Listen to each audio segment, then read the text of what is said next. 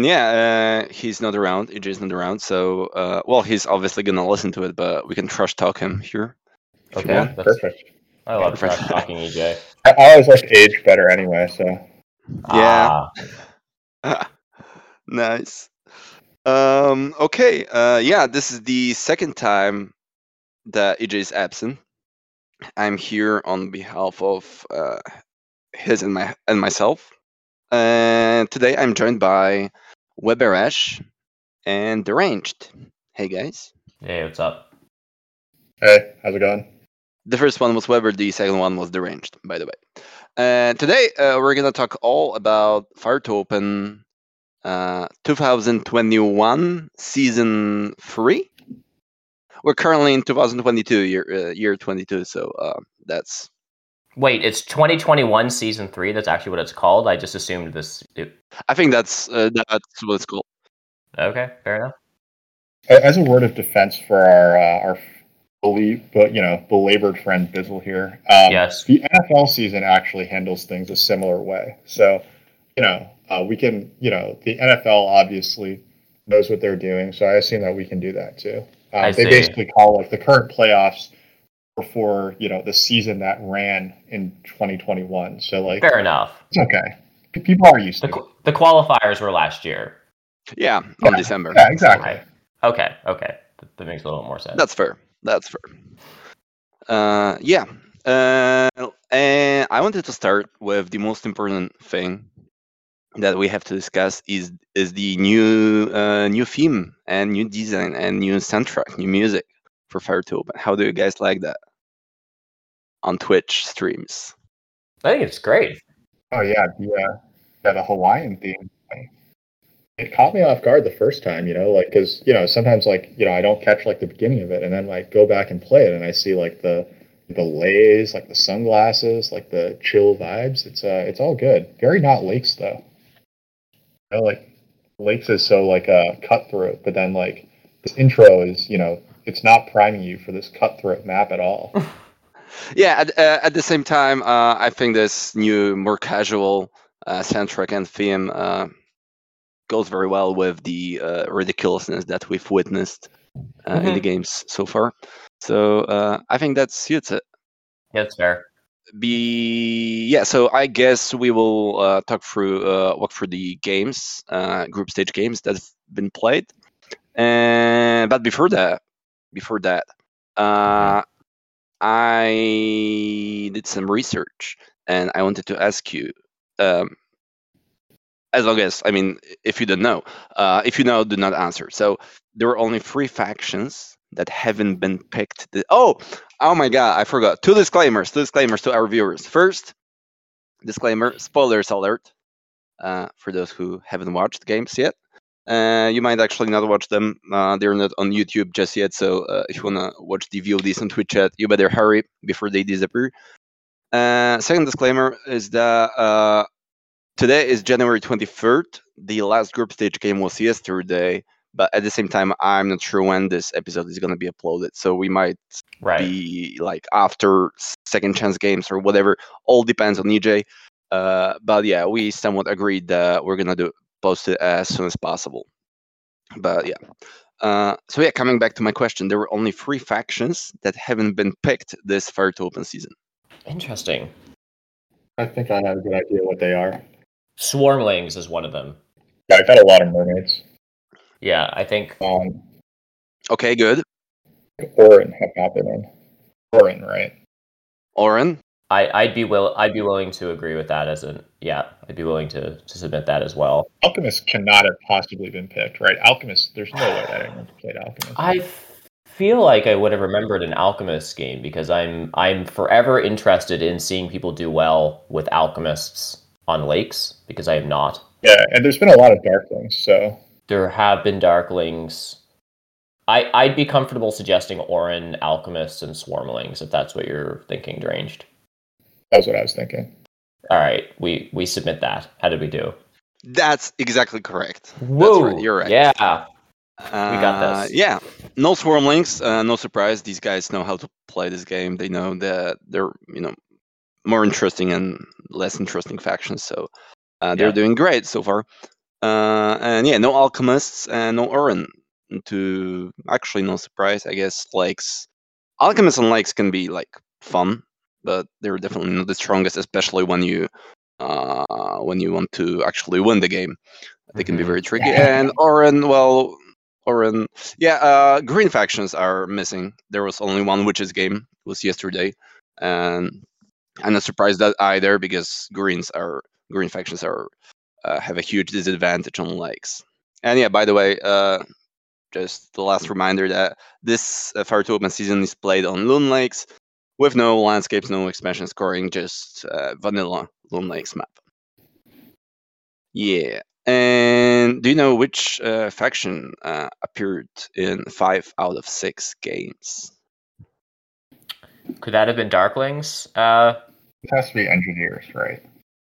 well, uh, ha- half of the games so far have been won by Darklings, I believe. so they've been in at least True, three but I think times. that they. I don't remember them appearing in any of the others. Okay, right. So Darklings just have a hundred percent win rate this season. Uh, I think that might be right. 75. Yeah, I think it's engineers. It's like yesterday, dwarves were picked, and that was like the first time that engineers were in. right, right, right, right. Okay. Yep. Gotcha. Engineers appeared five. That would explain why green hasn't been in the game too. Darklings, Nomads, and Mermaids all appeared four times. And yeah, you were almost right. Uh, Darklings uh, players won three out of four games. The uh, it was only Deep Finesse who came in second with Darklings this tournament. Ah, right, right, right. Yeah, but they have extremely high win rate. So the factions that actually won were Darklings three times, Engineers twice, and Cultists uh, only one time.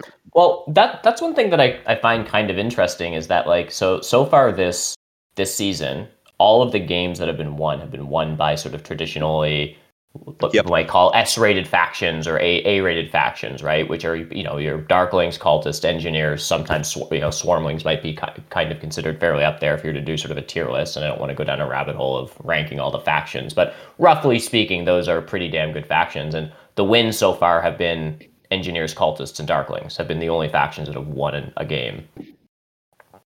hmm Um, and I find that kind of interesting because, like, if you look at, uh, I don't know, the last arena season in Fjords, there have been a lot of wins that were sort of, you know, bottom tier factions because people were overbidding the the good ones, and then you know people would go in and t- taking you know halflings, or and that kind of stuff, and, and putting together really interesting games. I feel like at at high level tables, it's less common maybe i might be making this up but but that it's like less common to just see the generically strong factions win and more common that like someone finds like a spicy line for a a sort of a worse off faction and just gets them at a really good price and things break their way and you know no landscape fakirs end up winning the, the game or something as the 30 faction. But we haven't seen that yet in this tournament. It's just been like the really good factions people bid a lot someone paid a bunch for them and then they won the game with them um, I don't know. I find that somewhat of an interesting observation. I don't know if that's just a lakes thing in general. I have no idea. Maybe I'm just reading into it too much.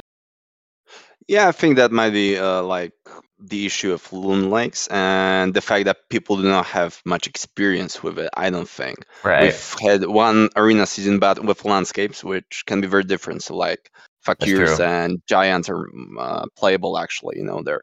Yep. Uh, but yeah, and I don't have the exact data, but I'm pretty sure that uh, there uh, this season everyone needed you know a couple of practice games. So the number of practice games before this Fire to Open season was probably the highest out of all Fire to Opens. Hmm. Well, that's my just my wild guess. I'm not sure so much if it. I I think that it actually like is not so much due to inexperience as just due to um, just like the nature of the map. Like engineers are a fragile faction, right? Like they're extremely explosive, but they're also fragile. So like we've seen them actually appear last. Like I think that they've been last like three times, or like at least two times. That's that's a really good point. Um, occultists are like one of the strongest, most robust factions. Like no matter what, right? Like even in, like a color sandwich, cults, cult- cultists can generally do pretty well on any map. Um, Mhm. But then they're also the best faction on this map. I like this is probably like the Right. least balanced map of any map, right? Like, um, so like I actually think that like the better factions are better with engineers being like very boom bust on this map, and the worst factions are worse. Like dwarves appeared once, Oh and yeah. they just got like Zitcob had. I feel like Zitcob had like every break go his way basically in terms of not losing his hexes, and wound up like you know he picked like a. I think that he got doors at forty. You know, Mhm. and Yep. he lost to Darklings by like twenty. They're bid down twenty points. They outscored him by forty. You know, like it's just gonna. Right. That's just the nature of this map. You know, he didn't do anything wrong. It's just like Right. Yeah, That's I an guess. interesting that's an interesting point that like is is kind of obvious, but I don't know that I've ever actually thought about that. That like the factions that are really good on lakes are just the really good factions. Wh- Whereas like Yeah. fjords, that isn't necessarily the case. Like like darklings aren't you, you don't just run away with a game as darklings on fjords. You don't run away with a game as cultists on fjords. Um, right? Dwarves are pretty good. Fakirs are pretty good. yeah, Fjords is the most balanced map. Lakes is like the least. So it's like yeah, there's some tension there. Right. It takes the imbalance of the asymmetric factions and then just advances it a bunch to make it even more wild. Yeah. Um, I agree. and like because of like how key those hexes are, like I think robustness like plays a huge role, right? Yes. Like, Darklings like yesterday JDI got cut off, right? Like he he just stranded a dwelling. And like I was Mhm. looking like, oh, at least you can like make a town in the southwest, you can ship there. But then like he just completely abandoned it. And then, you know, he went off like and just won by like a million points anyway. Um, right. like they can handle that type of disruption. Like, engineers can't handle that type of disruption, but like so in the games where like they lose one key hex or like two key hexes, they just die. And then in like the games where they get their key hexes, they blow away the competition. You know, like that's kind of just Right. the nature of this map, I think. right. Yeah. Yeah, fair enough. And to back it up, uh, I checked real quick, and out of all the uh, the whole tournament, mm, the total VP awarded, the highest numbers of total VP awarded, uh, all six places were either Darklings or Engineers. So uh, yeah, that definitely has to do something, you know, with uh, with the nature of the factions that can score very very well. Yeah. All, Yeah. the nomad, yeah, only uh, the third faction is nomads. Tebep uh, at seventh place, who scored uh, totally 129 points. So Wow. Right. 129 was the next best score. And and and when you're calculating 129, are you saying like that th- their ending score minus their auction price? uh, minus the uh, VP that they spend on uh, power Oh, okay. structures.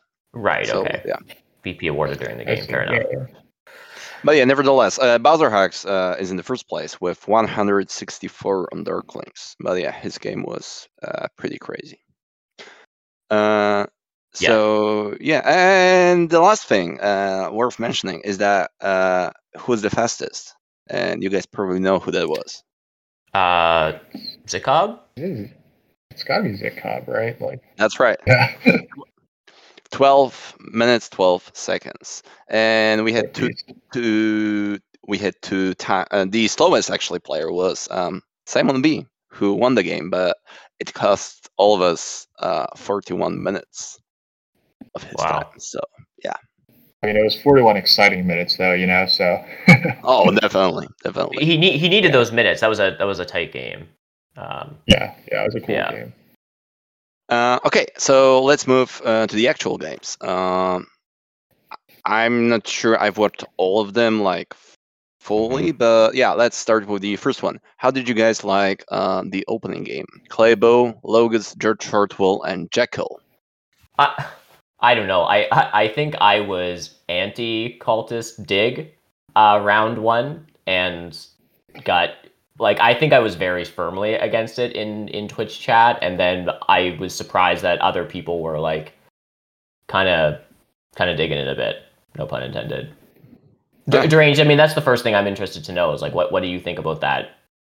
The round one dig. Sure. Um, I, I'm actually going to take one step back further and say that the bidding felt extremely wrong. The fact that Uh-huh. cultists were, the fact that cultists were not like the lowest bid faction feels extremely wrong to me on that map. Um, on that, Mhm. like I think that cultists were had at such a good price that they could actually afford that dig. Um, I, it it seems like really risky, but that's that's Claybo, right? Like that's that's just how Claybo plays. It's like it's wild and like, it's unpredictable, and it you don't understand why, but it works.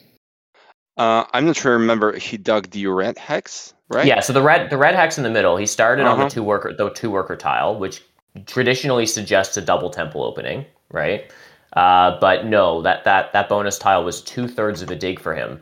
He got a little bit of leech and did action five plus three workers to take the uh, coveted red hex, which you know, based on starting placements, was a question of are engineers digging it or are nomads digging it? Because it's both the yellow hex that they kind of like.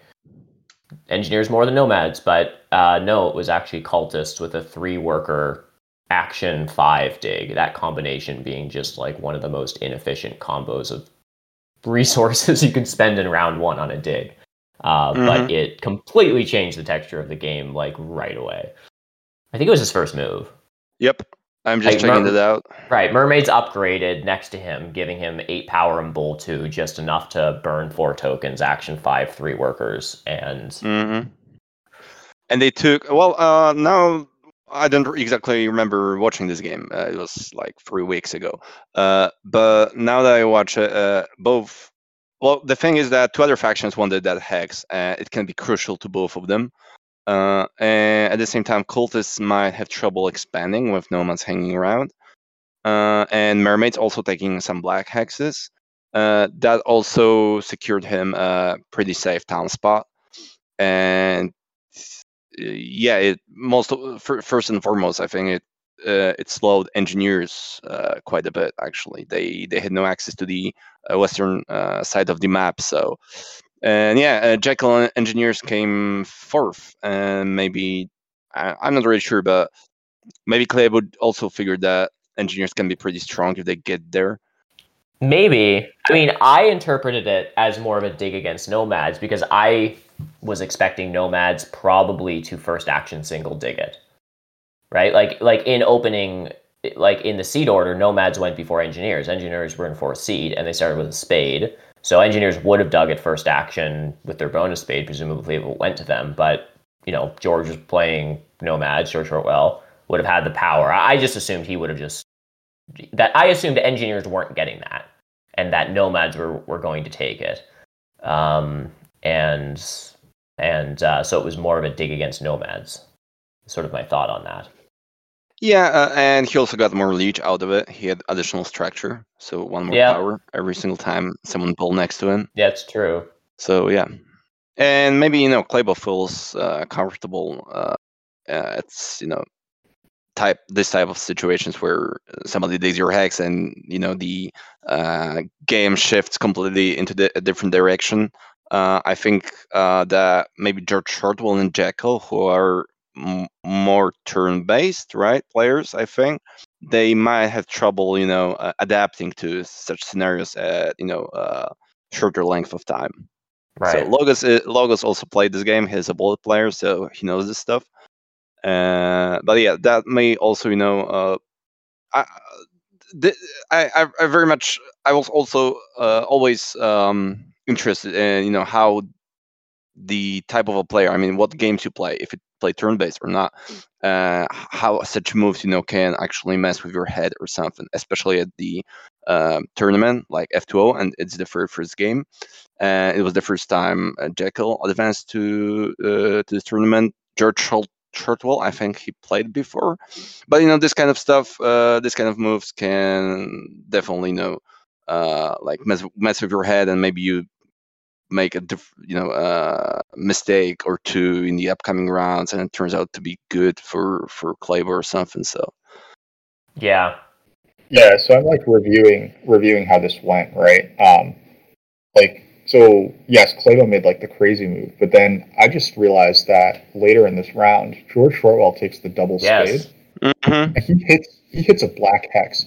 Like once Yeah. he loses that red, he doesn't have two natural single dig hexes to go to, so he goes after right. mermaids is mermaids is uh, black hex. Like the the cascade effects are really good, and like we say that we say that action five plus three workers is not good, right?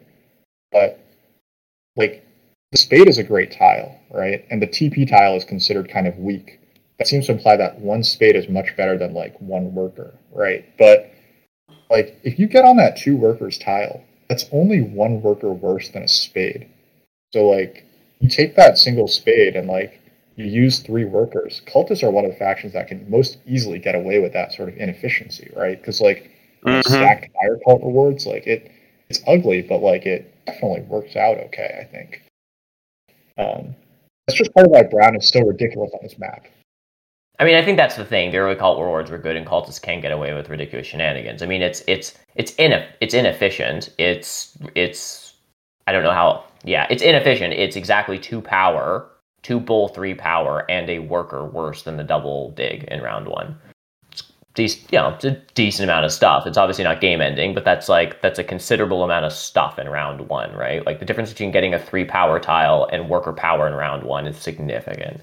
Um, so it's yeah. it's that worker loss and you know the equivalent of four leech, right? Worse yeah. than yeah. Act Six. So, so, you know it is what it is. Yeah, um, it, it is what it is. But like hexes are just you know hexes are so important here. Like one of my long-standing theories on this map was that like a chaos versus cultist matchup on this map.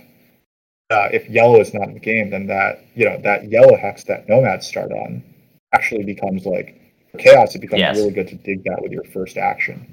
Even if it's a single mm-hmm. spade and it's like complete crap, like otherwise, like you end with temple one dwelling, but then you have your two key town spot locked up. You're fighting against cultists. Like it's in a lot of games, like you're better off just like taking coins and advancing your shipping later and like doing whatever. Lakes feels pretty different in that regard, in my opinion. Like just like hexes become so important, especially in that center. And if if Brown is in the game, then Brown just has like the tempo on it. So. Yeah, it's true. I mean, it, one of Cultist's downside on this map is that they they can struggle making town space if because you know so so many of the stretches that they like to build on are all the contested stuff, and if they get it, then it's like super strong. But um, you know the, all the hexes that they kind of want traditionally are like a lot of the yellow choke points. So so the so the fact that like he did invest a lot early in the game, but it secured a town spot, and that like that red was really expensive, but it immediately opened up a, a black to brown kind of stretch. So so now you're set up for any single dig is two hexes, which of course is very efficient. So it kind of balances itself out. And it means that cultists can, yeah, just make a play for an early two key town. There's no town round in the game. They're incentivized to just get their two key town as quickly as possible. The call rewards are nice. So, I mean, ultimately, it was a bit of a shock in round one, but that stuff kind of does balance itself out a little, like a little bit. Um, yeah, and then I mean, it's also nice that he just ended up on the spade in round 2 mm-hmm. um, yeah, yeah, they're just they're just like a uh, breaks that like happen to go this way. And like that that actually just kind of is what happens when you are like playing this faction on this map. Like mm-hmm. you just wind up getting breaks because everyone else is like especially when you disrupt someone right? Like all credit to Claybo for this move. Like he made a very disruptive move and like you know he disrupted mermaids down the line. He disrupted nomads and engineers with one move. And then because of that like rollover effect uh, mermaids were disrupted as well. That's like a great move. Yeah like if you're if you're you know basically like bold enough to like or like able to stomach that inefficiency, right? Like you know, uh, Terra Mystica players can like love efficiency, but if you're willing to like, and this comes from like you know, Lumen talks about this in Agricola on his streams a lot. Like there's this concept of tempo versus efficiency, right? And like mm-hmm. if you have like if you're able to get to the right stuff first, actually generates efficiency down the line when everyone else kind of scrambles to do inefficient stuff, right? Like this this double dig on a bra- on a black hex is definitely an inefficient move in round one. But then like you know, uh, Clavo rushes and cuts like nomads off um, in round two. Then nomads cut off engineers like only town. You know, like it's it's very like yeah, mm-hmm. these are like very strong moves that like have strong impacts on like your opponents down the line. Yeah, absolutely. Yeah, definitely. And I skipped uh, real quick to the second round, and I've uh, the yeah now now that I'm watching, I like Cullis position the most actually. You know, out of out of everything that happened, the move that Clabo the first uh, engineers to go different direction, and also as as you said, Nomads took the sender red hex, destroying engineers town, and all that you know happening, and Cultists look way way stronger than anyone else actually at that point. So yeah, that was definitely worth it. there, there were also some nice breaks that went Clabo's way, right? Like passing onto the bonus spade in round two, and then if you, you continue a little bit further, I think it's like he passes last at the end of round two, just onto the six coin tile after ending temple and a bunch of dwellings. Mm-hmm. Yeah, and like mermaids, right? Mermaids could have chosen not to upgrade with their first action. They could have, uh, they could have taken a priest with their first action, right? They wanted to go shipping in round one, Mm-hmm. but instead they upgraded. Well, there were, there was uh, Earth One Rush, I believe. So yeah, L- Logus also went for it. Which I think, based on Clabo's strategy, Clabo's strategy, uh, I actually think it's uh, fairly defensible for Clabo. Um, like, if I could just talk about cultists quickly, like I, I, I, I think like Clabo's playing like a perfect, like I don't know what the correct word is, but like very spadey cultist, not chippy cultist. I don't want to say digging cultist because that usually suggests like uh, uh, digging advances. But I've seen this quite a bit on Fjords actually in the last season. Like the traditional way to, to play cultists is to get two early temples really quickly. One's a scoring favor and one's an econ. Right, so double temple round one, or round one you take fire one, and then round two you quickly get earth one, that kind of thing. You ship a bunch, and then maybe you get water one later, or you get blocked, so you just build out all your trading posts and that kind of thing. Versus, and I've seen this before, when there's a round three temple event, this works quite nicely. Just take Earth one in round one. Don't ship. If you have priest, you might send it to the call. You're not trying to go for a two, three ship strat really early. You just like take spade actions, carve out town spots, and just get out dwellings. Once you have Earth one, like you just incentivize, just like get out dwellings. And then by round three, when you're building your second temple, just take a copy of Water one. Right? I've I've seen actually um, uh, Zevok do this uh, quite a bit on on on or, or was it Sprockets? I forget. I was reviewing some cultist games, but I actually saw this as like a, di- a bit of a different strategy for cultists. And yeah, it looks kind of boring on the surface. Everyone wants to take an econ favor because cool kids do. But when you got this round three temple event and all the spades are just coming to you, what's wrong with just taking a temple, getting Earth one, Right. spading for the next two rounds, skipping that second temple until late uh, late enough in the game that by round three you don't really want an econ favor. You just just you know what I mean? He just passed on to six coins. His econ's great. Build another temple, take Earth one, and then just build more stuff. Like it, it this just looks really really nice from Claybo in in this game. Is that kind of like doing local spades and just taking the scoring favors versus taking an econ favor and doing the ship stuff. Um, so I, I like it a lot what Claybo did this game, and things also broke his way and stuff. And so yeah, Yeah, uh, that that strat you're talking about is especially efficient with uh, with the early cult rewards that he claimed, which would be four powers and uh, four power and a couple of workers from fire, and also he uh, that red and also his uh, other starting dwelling uh, opened a lot of free, uh, easy to dig hexes that he can build dwellings on, and also he was given a tremendous amount of leech uh, throughout you know uh, all of the maps, so he didn't really need a favor a favor icon, I don't think. And yeah, that was a, a good call there. Well, la- last thing I just wanted to say is an interesting observation about this game, and where I think like uh, engineers are in a tough spot is uh, their starting location in the east is always kind of tricky. I understand the desire to want to be over there. I mean, there's definitely some expansion opportunities in the east, but what it meant for Jekyll immediately losing that red hex is that she had no place to double dig. So she like she didn't get double dig in round one. Nomads did, but by round two, I believe she had the power for double dig, but no two hexes she could take unless she had shipping. Mm-hmm. So she upgrades shipping. Mermaids take double dig and take one of the green hexes that would have opened up the west. So like they, they lose double dig in round two. And then in round three, I think Claybo takes double dig. So engineers like ended up not double digging in the first three rounds of the game. In round two, they had tempo and power, but no actual place to spade. So that was that's just kind of and it's that's one thing I often look at. There's certain starting places on certain like you know whatever I'm playing, whatever map. I'm like, oh, this seems like a good spot to start. And I'm like, wait, where? If I get if double dig falls to me, and I want to snap it up, like where am I putting two spades? There's like no good double dig spot here. Uh, and I think that kind of happened to engineers here. It's just like the moment they lost that red, they couldn't really double dig, and then their tempo was kind of off. Yeah. So- Um, last thing I wanted to add is that probably Jekyll didn't expect uh, Claybo to single uh, Act Six, Act Five, and her dig that he read. Uh, maybe she thought she had tempo with how the pastels, uh, you know, turned out. Maybe. And also, the eastern dwelling that you've been talking about is particularly good with landscapes Yes. uh, on this map. But yeah, there are no landscapes this uh, this Fire to Open season, so uh, yeah, that was unfortunate. Yeah. Um, okay, um, let's not uh, waste too much time on every single one of those games because we'll be sitting whole week here. Uh, what? Why don't we move to the game number two with the current uh, Virtual Open champion, uh, Ninja, along with Tebep, Juwarek, and Rafael. hmm What do you guys think about this game? What do you remember? This was one of those games where, like, I just, you know, and I, I guess this actually happened in game one too, as well. Like, it's one of those games where you just kind of wish that engineers uh, would take Earth two instead of Earth one. Um, I seem to remember like engineers getting a double spade early.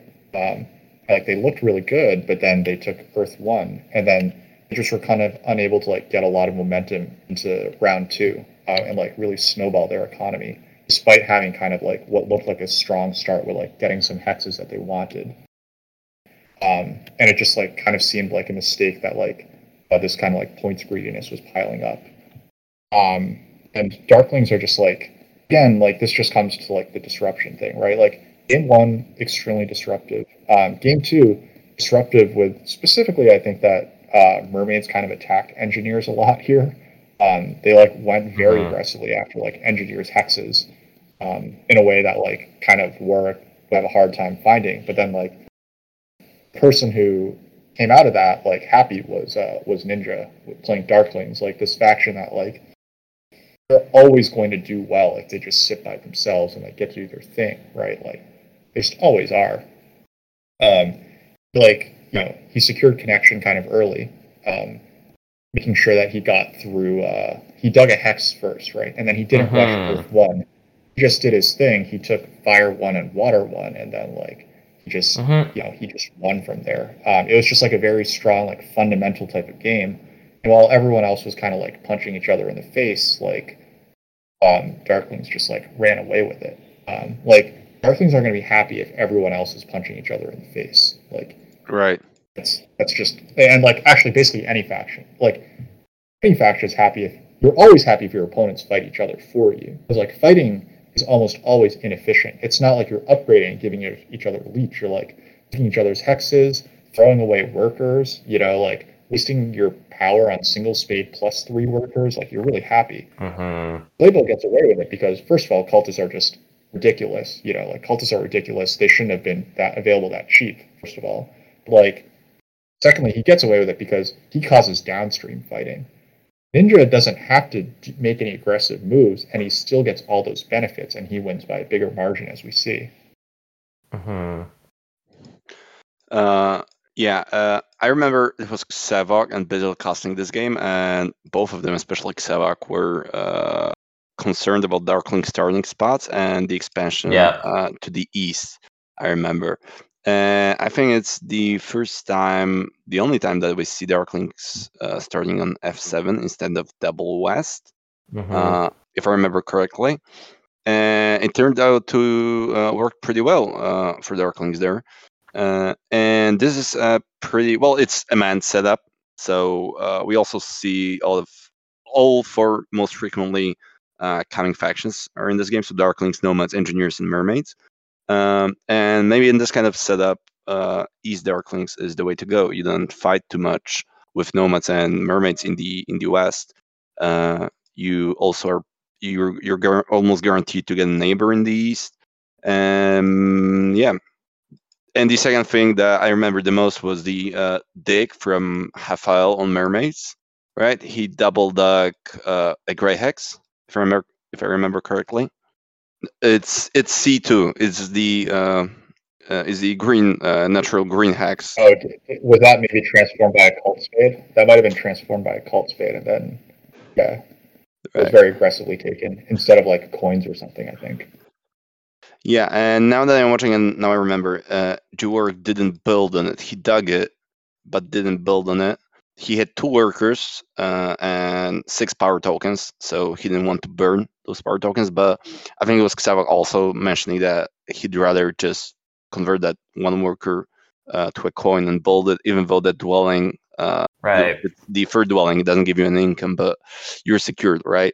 And when playing engineers uh, against these factions and at this tournament, Mhm. you probably want to secure your hexes uh, at all costs, right? Especially it, it wasn't like converting a worker to a coin as engineers. It's well, it may happen, right? But you're you secure yourself um, a hex that they desperately need for everything, uh, the expansion into the west, and you know that hex that Hafel actually took. Uh, cost engineers uh, the couple of other hexes uh, in the west that he could get to with only one shipping but yeah he was completely denied actually of the, that Right. space Right. Um, one other thing that's cool about Ninja's game is I believe that he doesn't build a sanctuary in round two, right? He's like another like kind of like a cool example where it's like he builds a bunch of dwellings in round two. He gets his Mhm. worker econ up and he just trusts that the coins will come to him.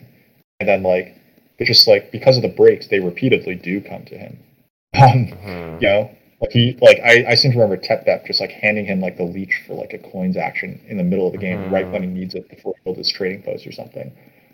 Um, like those are the type of breaks that like you get like a couple like one or two breaks like that in the game, like you're happy. But if your opponents are also fighting each other and you're getting those breaks, then you're gonna run away with it, you know. Um, like I, I Yeah. do think that this is a kind of like I, my my point I guess was like this is kind of like a cool like alternative look at how you can play Darklings. You are allowed to take priest power actions. You are allowed to like, you know, focus on building out your workers before you build this like this like obsession that people sometimes have of like uh, getting your sanctuary out as soon as possible. You know, I I'm guilty of this as well. But, like, Yeah, me too. um, yeah. So I I think that it's very cool that he kind of demonstrated like, hey, no, you don't you don't have to like you can win with Darklings like without your sanctuary like in round two. Um, granted, I mean he, he does get out his sanctuary eventually, right? Like it's it's obviously correct to get your sanctuary out, but he doesn't he doesn't like stretch himself to get it out in round two, and I think that's very cool. No, he gets he gets it out in round three, which is a dwelling round. He builds a couple dwellings in the north, and then gets a sanctuary out in advance of the round four trading post round, I think that's- Yes, uh, and and has the resources to do it. this is also the round where he like passes first and then winds up getting gifted the coins action, right? Like Yeah, exactly. Basically, the water one rush happens around him. So in in in one pa- round pass around the board, I believe he gets eight power for six victory points or something. And there's a coin action just just in there, which is you know once you've built a sanctuary, you're looking for a coins action ASAP because of building cost 10 coins and, and that's basically what happens. He builds a sanctuary in round three uh, for water one in advance of the round four trading post round which is perfect timing because he's basically sanctuary seven dwellings. Awesome gets a coin action ready to go the the other thing that that kind of broke well for ninja here and it's just based on well again i mean rafa digs that uh, engineer gray hex, the one that was green, but uh, Warwick digs to gray. He, he digs that hex. The hex he doesn't dig is Engineer's Connection hex. I mean, um, there's a hex sort of in the northeast-ish kind of kind of thing. Like right, there's a black hex right next to Mermaid's second starting spot. C5, if, if you have a map open in front of you, and I mean there are other ways to connect. You can triple dig and do a big shipping thing around the the, the, the northeast of the map. But obviously, it's a lot cleaner to just take C5 and do two ship stuff. Uh, and that was just chilling there. He takes it in round four on temp ship, like after taking a coin action. It was like on his second or third move. Uh, Hmm. He's then just like plop right onto C5, right? So mermaids didn't dig C5; they dug C2, right? And those are important things to to to sort of consider. Like that definitely ch- changes uh, the dynamic in the game. So I think that's really when it like doing this game when Ninja's at a, at a at a winning position. It's like Sanctuary seven dwellings end of round three gets water one in advance of a trading post round, gets eight power, a coins action, and then secures the connection hex. It's like okay, now we've got a game here. Um, it's uh, pretty pretty. It looks pretty clean. His board state in the middle of round four looks super super clean. Yep, and like yeah, it's just it's just kind of the nature of it. Like when people are fighting each other hard enough, like you're gonna kind of wind up. Uh, yeah, they, they fight each other and they kind of forget like, oh wait, Darklings are gonna get a coins action. You know, like Tech that Right. like why did Tech that do that? He secured water one in advance when like it's like if you I think that if he had kept his head up, he might have seen that mermaids couldn't get water one. Like they just like economically, like they had just wasted six power on a dig when all they had is dwelling on the board already. So um, they were never going to be able to afford water one anyway in advance of Right. that TP round. Um, so yeah, I mean, I, I think that that was like a definitely a bit of a turning point as well. Um, yeah, uh, should we should we look at another game, or like, is there anything else that you guys are uh, interested in in this game? He like Ninja kind of runs away with it, and like I asked him like some questions in the chat afterward, and he was basically like, "No, I didn't want to like drag out the end game too much because I knew that I'd won," and like that that kind of like has come through at this point, right? Yeah. Yeah, I'm I'm I'm happy stopping here. But by like round four again, I'm looking at a particular game state. Like I don't know what turn it is, but it's just like the coins went up. Like he's got his connection hex. It's like okay, this looks winning for Darklings. Move on. Yeah, yeah. Like Tep Tep Up still does some cool stuff here. I think that if he doesn't build a stronghold, that he might have enough for the win. But I mean, it, it doesn't wind up playing out that way. So like, yeah, Yeah, I remember people pointing out Tebev's minor inefficiencies here and there, but at the same time, Yeah. he uh, ended up being second, and he advanced for the second chance game. But yeah, it worked. It, it was enough, and that's the most important, I guess. Um, okay, let's move to the game number three. Mhm. Rainier, Barnwell, Matt DeLesser, and Babuk. And I gotta say, I remember this game very vaguely, almost nothing. I remember that uh, people were talking about Matt Lesser's Chaos Magicians game and his comments on that. Uh, but other than that, I don't remember much here. I remember it decently well. Just to kick things off, I, I mean, I, I'm uh, uh, was certainly rooting for Rainier in, in this game, uh, even though my fellow countryman Barnwell, who's an amazing player, uh, like the guy a lot, Canadian. But I uh, hor- I sort of have a horse in the race with with with Rainier. I've just been sort of a supporter of his stream for like ever, and he's like was one of the like guys when I was getting into Terra that was just like super supportive and helpful and like teaching me stuff about the game. And I've been a subscriber on his stream forever and stuff. So I was super excited to, to watch this game with Rainier in it. And he he threw in halflings into the auction, uh, if if I'm correct. I think he did like he was doing a couple practice games or something, uh, just to sort of warm himself up for for this map because Rainier is not as familiar with lakes. I think he's like this is this is the map that he's like least familiar with, excluding revised base, I, I suppose. Um, and he played. I, I think he so he like streamed a practice game or something, threw in halflings or, or uh, got halflings in the auction and had like a really cool game with them. Like it was really awesome.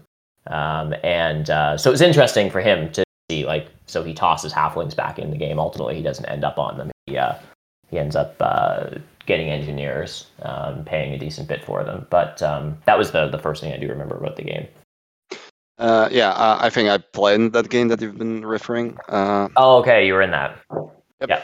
I remember that quite well. And yeah, uh, halflings are definitely a nice pick. Uh, you can Yep. get uh, well, that may not be true on lakes because everyone knows that brown factions are extremely strong here. Um, that might be, you know, uh, somewhat a counter cultist pick.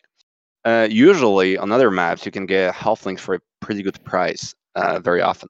Uh, that's what uh, Dipfin has been doing a lot on uh, last arena season on the fjords with uh, with uh, with landscapes.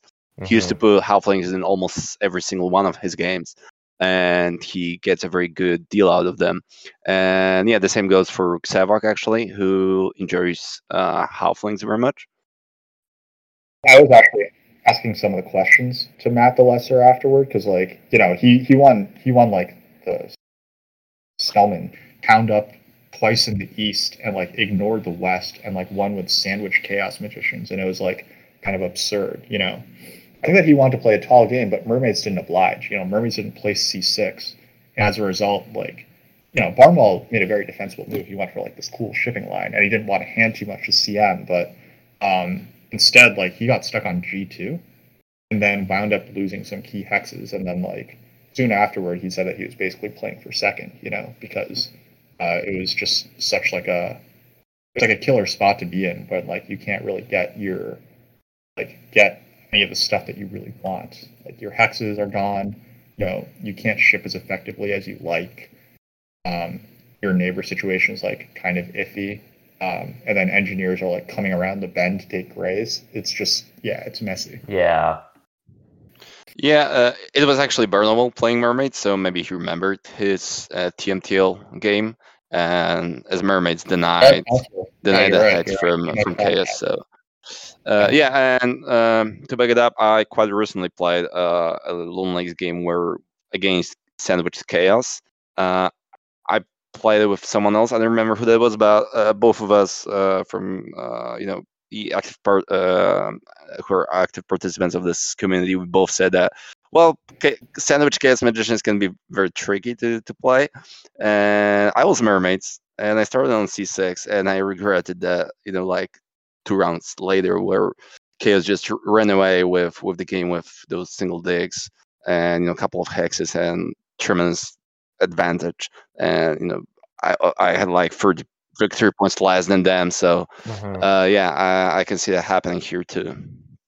Yeah, you could just get like so many favors and stuff. So I mean, like that didn't wind up happening um, here. Uh, Matt the Lesser winds up like not contesting F three, and then like the breaks just kind of yeah. kind of falling out Rainier's way. It's like you know, he gets he gets like the gets all the hexes that he wants except for D six, I guess.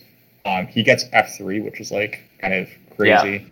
Yeah. Um, he, in my opinion, correctly takes uh, the Earth two favor in round one and like as Rainier pointed out, like later, like basically like, the key read this game was like, oh, halflings aren't as good as you think because engineers don't take the spade um, and instead they take worker power, then they get the double spade. They get to open temple trading post two dwellings, and halflings don't get the double spade, and you lose like a lot of the advantage that you thought you were getting as halflings. Um, like their spade, the spade situation isn't that good. Um, so then he just gets all the leech. He winds up passing on to the spade uh, when Chaos Magicians leave it, and it just kind of like snowballs uncontrollably out of there. Um, he makes like very good reads afterwards, such as like you know taking coins and not the single dig in round uh, round two. But like you know again, like breaks just wind up falling, and like his economy just becomes unstoppable at that point. Mm-hmm. Yeah, he he had he had a, he had enough stuff like he had enough spades to dig the important hexes, but then also enough coins to do a ship advance, which can be fairly expensive for engineers if they haven't gotten the right pass tile and the right leech and power action to do like a ship advance in round two. Uh, but but he but he did. Mm-hmm. Yeah. Not to mention that he gets Earth One in the meantime. It's just yeah, it's pretty absurd. Um, yeah, it, it it's true. Ha- having ha- like having said that, I like I obviously play engineers a lot. Uh, one of my favorite factions to play, and and I just find it's like it's just like you are incredibly broke if you don't have Earth two really early. Like I don't know. I see some people pull it off where they just go Earth one into Water one, and I just like I don't know how they do it. Like going into round two with that extra worker is just so so important. The, the other thing that I that might not always be true. Well, it certainly isn't always true, and I guess it isn't true necessarily recently on a lot of F2O games. But generally speaking, at expert plus kind of tables, high level tables, there's someone that's doing a line that isn't taking Earth 1. Perhaps this is a bit of arrogance or something, but like I tend to expect there's like a higher likelihood than not that there's a copy of Earth 1 kicking around in round 2 if you want it. Now, that isn't always the case, but nothing is ever always the case in Terra Mystica, and sometimes bad breaks just happen. But more and more, if, even if Earth 1 is really important to my strategy in a game, because I don't really know how I'm going to score and I really want it, I, I still often will just like arrogantly leave it unsecure and just expect that they're going to take it round two. And, you know, with players like Babik, Matt the Lesser, Rainier, you know, if you're playing against, you know, Zevok or Deep Finesse, Nerd Cube, like probably, even if it's important to you, it's going to be kicking around in round two. And Rainier, I think, mm-hmm. correctly just took Earth two. And was it that big of a surprise that there why was because Barnwell went fire one mermaids. Is that that big of a surprise? No. I mean, maybe it wasn't there, but like that's also not that big of like a spicy line. Like it's kind of expected and to some degree that there might be a coffee kicking around. So I, I just I just like I, think it was the correct read from Rainier to just like open Earth two, expect Earth one to be there. It was. He took it. He got a coins action. He upgraded shipping, and then he ended what with two temple, six dwelling end of round two.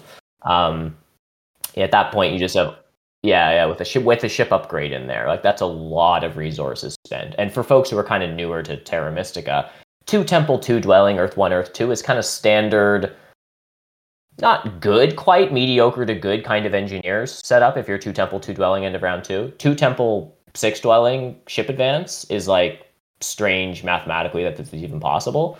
Uh, it's a it's a lot of stuff. It's a lot of stuff. A lot of leech too. A lot of leech Yeah. from uh, halflings. A lot of leech. Yeah. Yeah, absolutely.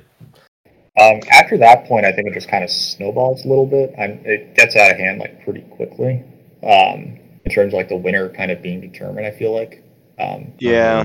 Barnwell winds up, you know, having like a bunch of stuff, but then without Earth One, like uh, it doesn't turn that efficiently into points, I guess, in the end. And also, like this, I don't think it's just me, but I've noticed that mermaids just like don't feel that robust on this map in terms of like Yeah. scoring options late in the game. Like mermaids won zero of these games, right? Like they came in second a bunch. Like they got Yeah. a good price in the auctions, and like they just came in second a bunch here. Um, that's just kind of my experience with them on lakes as well. Yeah, I, I- think there's some truth to that. I think mermaids are one of those factions that are like a very a very respected faction amongst the expert community. Like people like playing mermaids and want to toss them in. People throw them into games and enjoy playing them. I, I love playing mermaids as well. But uh, I think it was Terrasteel who was saying this to me to, to, to me uh, recently. Like on a few occasions, we were discussing mermaids on lakes. Kind of has pointed out that he thinks they're kind of on the bottom tier. I hope I'm not misrepresenting his point. I'm pretty sure that was him on lakes. And and the thing that I've sort of come to realize about mermaids is they have some expansion opportunities, two ship and a dig here or there gets them some stuff, but the places they end up digging are kind of on the edge of the map. It's not like engineers or halflings, but if they have a good game and they get the spades and the expansion, the spades and the expansion that they're getting are in the center of the map where there's adjacency, there's leech, there's development going on. Mermaids often are sort of digging in the south and the west. Like even if they have a good game and they have a bunch of hack or they have a bunch of dwellings out, they're kind of dwellings that don't really anywhere interesting. They're not choke points. They're not adjacency necessarily. There's not big high leech areas going on. So they sort of lack that kind of explosive behavior. Yeah, it's like a weird case where like getting all your dwellings out doesn't necessarily like lead to you like winning the game or anything. Right. Yeah, mermaids and Loon Lakes are basically mermaids on any other map but one town less or something. Oh, that's Uh, interesting. Yeah, fair enough. Yeah, or like so much, or like a bunch of leech less. Yeah. Yeah, I think that's what Terrasteel actually said. Right. Uh, and yeah, mermaids came in second three times this tournament, and only once third. And interestingly enough, for me at least, oh no, I'm I'm uh, I was wrong here. Never mind. But yeah, uh, mermaids seem like a pretty safe pick generally on this tournament, and I'm curious to see if we'll see more mermaids here. As uh, you know, you're you're you're in the middle of the map. You get some leech, you get some hexes. You can tap ship somewhere. Your your game isn't great. You're not as good as engineers or darklings on this map, but you can almost safely, uh, you know, secure a third or second spot. So, uh, yeah, maybe. Although in the second chance game, I think it's only the winner that uh, that goes uh, that uh, is promoted. But maybe in uh, in the division finals, we might see more mermaids games, as they're you know somewhat a safe pick here because uh, you're not engineers that you know uh, like cultists uh, hard dig your hex round one and you're almost dead right You've got some you've got some uh, space uh, for mermaids you can you can get out of Yeah, that right like mermaids, mermaids can find time space even if it's like kind of crappy. Like even if it have like it might not have neighbors, but you'll find easy dig spots for your towns. Like mm-hmm. yeah, like um, I think that I think that almost every mermaids game like they opened with uh, with shipping, right? Like they like didn't bother spading too much in round one and they just shipped. Um, Mhm. they took like Fire One or Earth One or whatever, and they were like fairly happy. Um, it's just like a pretty typical mermaids type of thing to do um, on this map, Mhm. and like it's a very stable type of opening. You know, it's like you you worry about getting your economy set up. It's like okay, I got my economy set up, cool. Then after that, it's like okay, what do I do now? And then they kind of run out of stuff. I think sometimes. Mhm. Right so yeah uh, right Rainier just got away with it where he snowballed his economy run two and that was pretty much it and the last thing worth mentioning is that as I said earlier Rainier was the second player to score the um, total highest number of victory points this tournament so Nice. Yep. Yeah. One one hundred. Uh, no, he. Uh, oh, I'm sorry. His third, one point uh, behind JDA. Rainier scored one hundred fifty six points, but it's the highest score for engineers here. I mean, the Right. total DB awarded. So yeah, no surprise here. Uh, okay, let's let's move to the game number four. Maybe how about that? Uh, we have Simon B on engineers, Deep Finesse on Darklings, Hard Diggler on Giants, and Gino on Nomads. Hmm. Who wants to take it away? The range, can you take it away on this one? Sure. So I remember watching this one live, and like it was just a very strange situation. And I think that this is like kind of common for games with engineers, where it's like um, the victory points can seem low, but then somehow like you look at the end of the game and they've got like a million end game points and like a bunch of towns coming in, and like you don't close out their cults and like you just win, right? Like I think that Simon would agree that he kind of like left some points on the table, but like this is one of those strange games where like throughout the game, like if you looked at the board and like the economies, it just looked like Simon was winning like a lot. But then like I think that almost like by choice or like out of some like pride or something, like he winds up not getting either of the two main scoring favors. And then like, you know, you're kind of Yeah. worried for him. Um but it just felt like economically speaking, like engineers were just like and this this game I feel like was like proof of concept, right? Like we talk about economy being like king in Terra Mystica, and like he, he just did it this game. You know, like he, he won with Mhm. economy. Um, that's like that's engineers for you, right? Um, you win with He- economy. Grass played like this very like points greedy type of game, and like Darklings are very good at that. But then, uh, yeah, it wasn't quite enough. Yeah, uh, Simon went water two engineers, right? Uh, and yeah, uh, interestingly enough, uh, I'm not sure if it was any one of you, but a couple of bulleteers played the exact same setup uh, after this game, and the scores were equally low. And looks like this this matchup, engineers, Darklings, Nomads, Giants, can be very very tricky on this map. Uh, and you just actually you just swap um, giants for mermaids and it's a regular game you throw in giants sandwich giants and suddenly it's uh well it's a it's a shit show actually so uh yeah, Yeah. that was a very very tough game for everyone and sometimes even painful to watch i'd say uh, and yeah the thing that i remember uh I was concerned about was that uh, her, uh, that dig by Deep Finesse when he took uh, a four a yellow hex away from nomads. I'm not sure he answered why he did that. I asked him on Discord, but he didn't reply. So I might catch him later on that. I, I seem to remember Deep Finesse saying about that dig that it wasn't just for disruption, but like engineers wanted to make trading posts. So he wanted to be on that hex and get the leech from it, and he wound up getting a coins action because he got that leech. Um, Oh, It's like forward thinking and very fancy, but also the type of thing that it's like, well, maybe you actually handed engineers a little too much and cost yourself a little too much just for that. Um, I, I'm not sure. You know, like he, he still wound up making the most points this game, right? Like, um, like Darklings were bid far lower than engineers, and he only lost by like five points. So like he wound up making more points than engineers did this game, but definitely. Yeah, I'm not sure how much more I have to to add to this one. I uh, don't believe I saw this one live. I caught the VOD afterward. Um, yeah, I, I'm not. I don't know. What, do you, what what are your guys' thoughts overall on the Water Two take from engineers? Uh, I think it's one of those Simon B moments uh, where he does some weird stuff that you don't actually, you know, feel like it's gonna be good, and you're afraid uh, he was affected by the uh, fancy play syndrome. Uh, but it turns out to be actually good.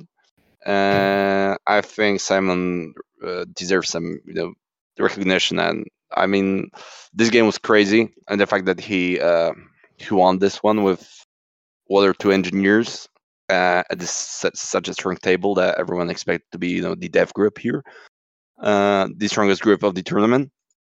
Mm, I think that by itself means that uh, you know I'm not I'm I'm not sure. Uh, I don't remember his winners interview. What was the idea behind the water do? Why he did that like, exactly? Sure. So I'm playing through the game, and it becomes clear that like basically there's an Earth two, there's an Earth cult spade in round two, Yes. and Uh, he wants Earth One. I'm pretty sure he wants Earth One, but then he winds That's my take as well. Yeah. Yeah. So he just like I think that he might have had Tempo on Earth One and just like might have forgotten it or something and wound up not getting it. But then he just winds up taking Water Two to get that Cult Spade.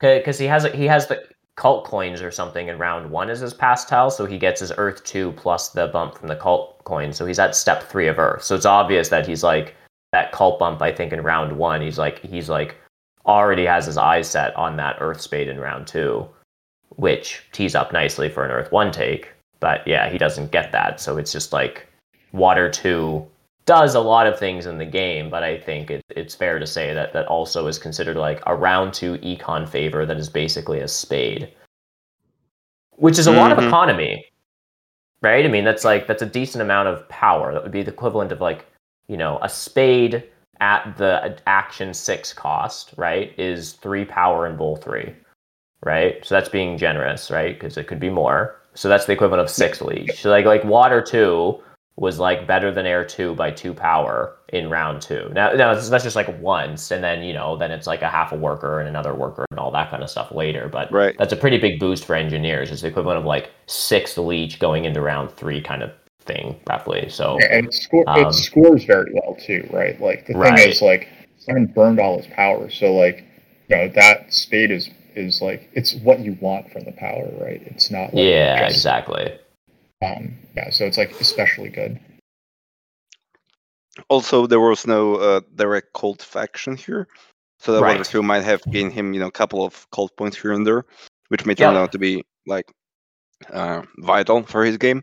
And also, he started on D three instead of I don't know H five or E six or whatever. Yeah. It's interesting. I think he placed there after he knew Giants were not going on G2 in the South. I think.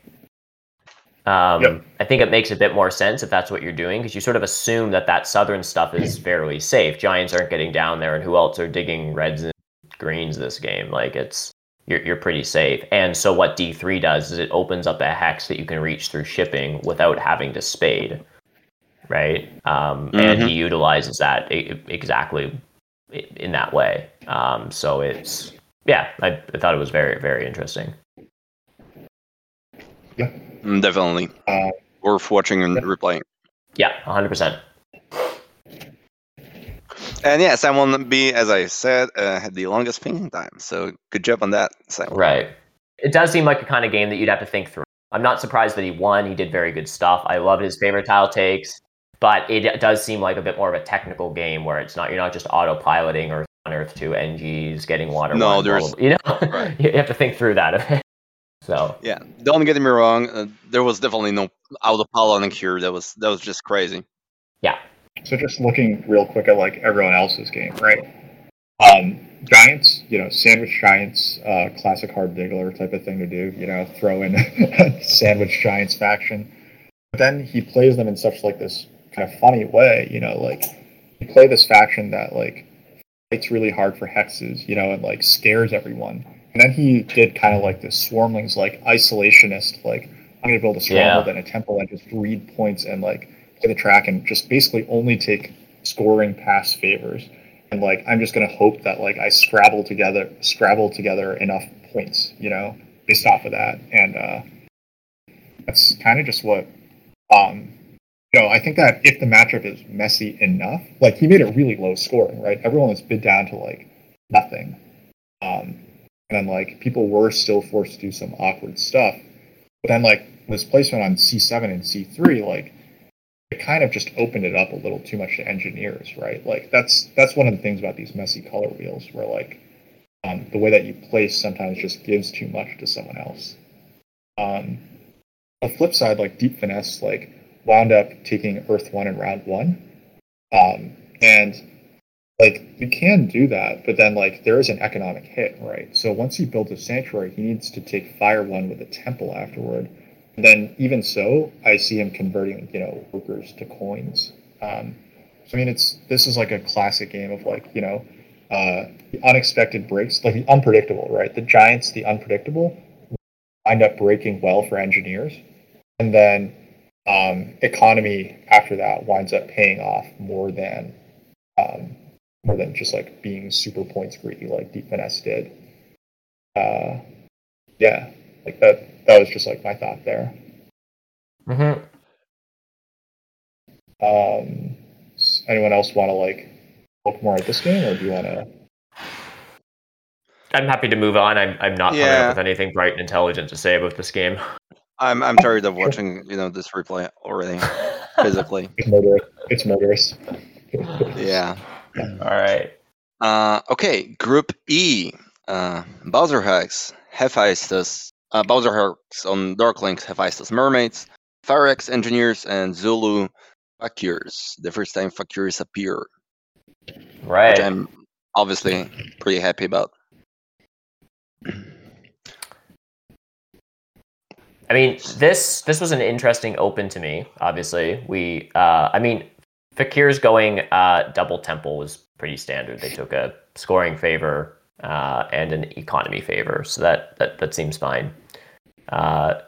Darklings, we see like we see Bowser take Earth One in round. Oh, I guess he opened Sanctuary, so he took a Mhm. Earth One only because he was opening Sanctuary, and Earth One, uh, you know, can actually be. He didn't end up sending, I guess, his Priest to Earth um, in the three spot, but sometimes taking Earth One as your first favor is actually helpful to get the Sanctuary because you can get more power that way. But the thing that was really uh, that that I didn't quite understand was FireX's Earth One take. Um, even if there's pressure on Earth One, I still feel like engineers are just, it's so important for them to open with Earth 2. But in this game, I, I believe FireX takes a copy of Earth 1 after Mermaids had already committed to Fire 1. Right. So Earth 1 isn't really under threat unless you think that Mermaids are getting another temple out before you are as engineers, which kind of seems unlikely. Now, I I guess the track just kind of read in the kind of way that, like, you know, kind of like the cultists game, uh, Claybo's cultist game, just delaying your second temple a bit and just going Earth One, building out dwellings, and then Water One. It kind of read that way for engineers. I just feel like for engineers that doesn't really work as well. Um, this was a game where Firex doesn't end up building a second temple in round four or something. Is that correct?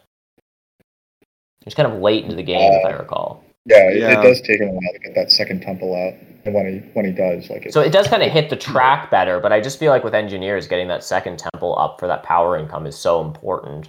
And I mean, maybe he was just trying something interesting here to see if it worked, but like that that temple delay for just a later water one, I just don't feel like works as well with engineers. And uh, so we do just see him like grab an early copy of Earth One, even though this could have been a game where he could have just taken Earth Two, got out some dwellings, trading posts into a second temple for for uh, Earth One later. But uh, yeah, anyhow, that was sort of like the main surprising thing out of the opening. yeah, like you you need to invest like just probably invest more into your economy um, as engineers. Um, like I think there are a bunch of times when like yeah like people were kind of hoping that he would advance shipping in round two. Um, I mean he winds up taking spades, which is good as well. But like you know like what Rainier did was he got shipping in round two, right? You can lose like one or two of those hexes if the rest of your game is going well enough. Um, Mm-hmm. and I mean, admittedly, like he gets a lot of hexes. Like he gets he gets himself access to a lot of hexes. But then, like because the economy is so stunted, he has issues actually building onto them. Yeah, maybe it's just the. Uh, I'm not fam- very familiar with FireX and his game gameplay in general. I don't. I haven't watched many of his games. Uh, it's probably my second game I see him playing or something. Mm, maybe uh, he's type of guy that prefers to get you know early points, or he just figured that with early early leech and how the uh, starting Mhm. spots turned out to be. Maybe he thought, okay, I'm gonna get enough econ. Um, also from I know from past styles. Well, he passed onto the onto the dwelling, uh, scoring into round two. So uh, maybe he just yeah went for full uh, for points here, and he thought uh, yeah my hexes are under no threat. I'm gonna get enough workers. I hope that the economy will sort itself out. And like you know, if you build Mhm. a lot of stuff, they're often fine. But like you actually do kind of need coins as well. And like he begins to struggle a lot for coins later in the game, is what like this game kind of like winds up becoming. Um, Yeah. I mean, part of it also, and some of this is also just the RNG of the game. Like, y- you can control passing to some degree in, in Terra Mystica because you can decide not to do something or decide to take a priest and slow play an extra round or something. Like, the, you can control your passing tempo quite a bit, but sometimes there isn't a path path to just get a pass tile that you want. And sometimes pass tiles just break not that great for you. I've noticed this in some of my games. Like it was something that I started to pick up about like why did this game just not go that well for me? It went well for players, and then I would review the the, the entirety, like the net sum of my pass tiles versus some of my opponents.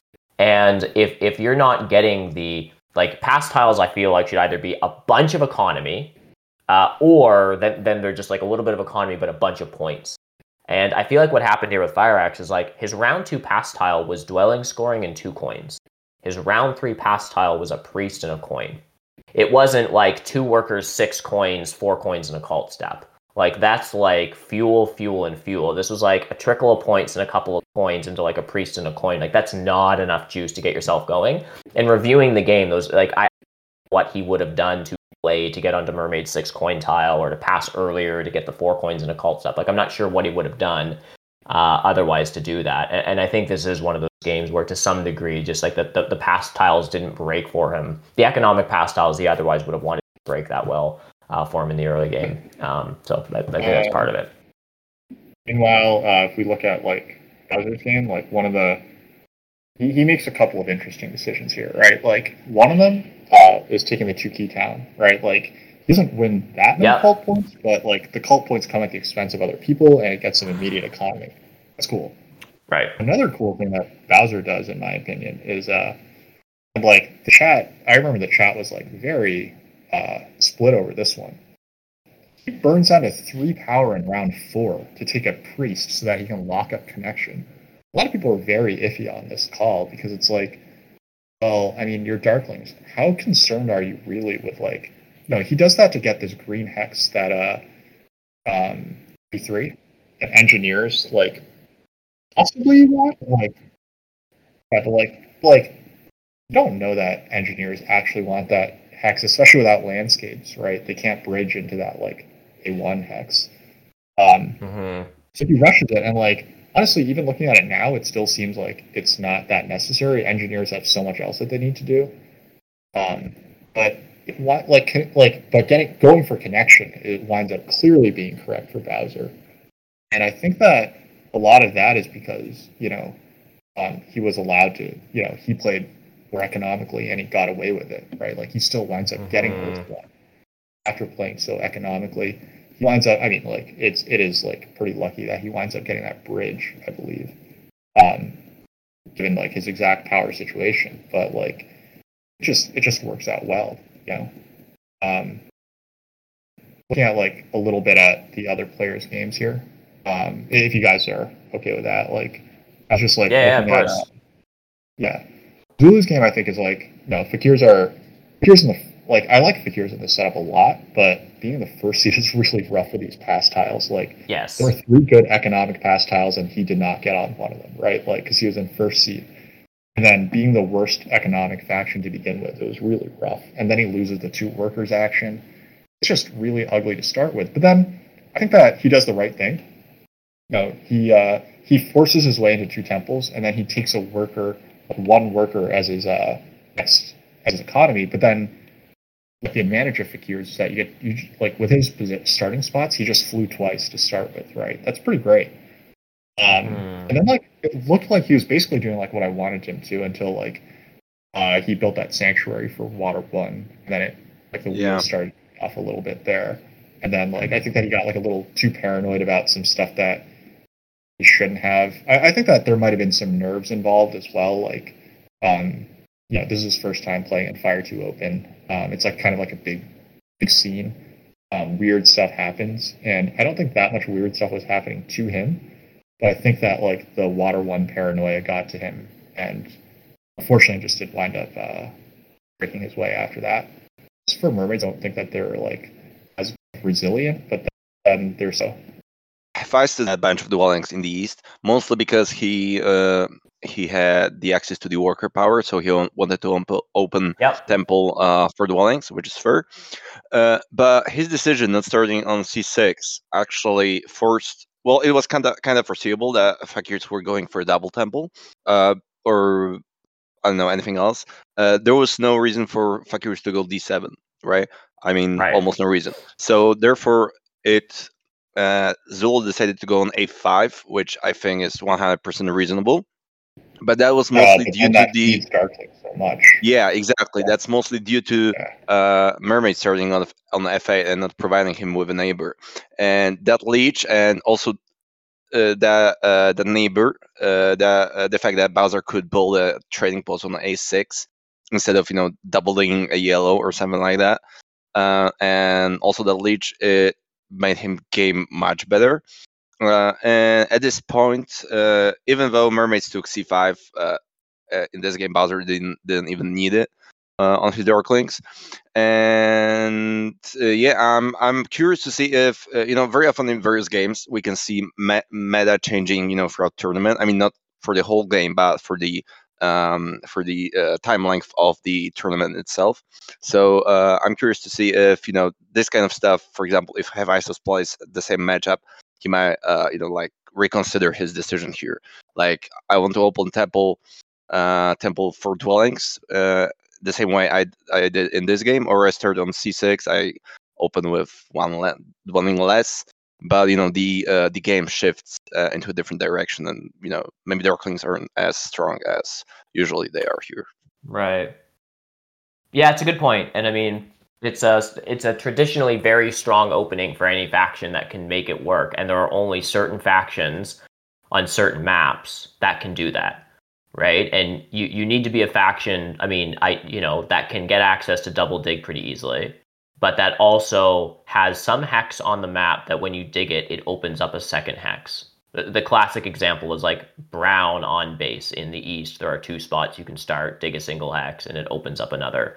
So if you're half mermaids, you start worker Mermaids power and, and mermaids on, on base as well, of course. Mermaids, you know, it, it, it there are examples of that as well because of course they start with shipping, so it would be a little easier. Um, so I, I certainly can understand where Hephaestus is coming from here. I mean, it is a bit of a dream. Starting on worker power, getting to open double dig, ending temple for dwellings with an econ favor is just is just wonderful, right? Like, why wouldn't you try that if you could? And that is the weird thing about lakes here. It's like there isn't Mhm. another option for them to do that somewhere better. You can open dwellings in the corner. Uh, so yeah, whether that's worth it or not, it's it's really Yep. Um, Right. Okay. uh, Uh, one and I last think- note, like, sure.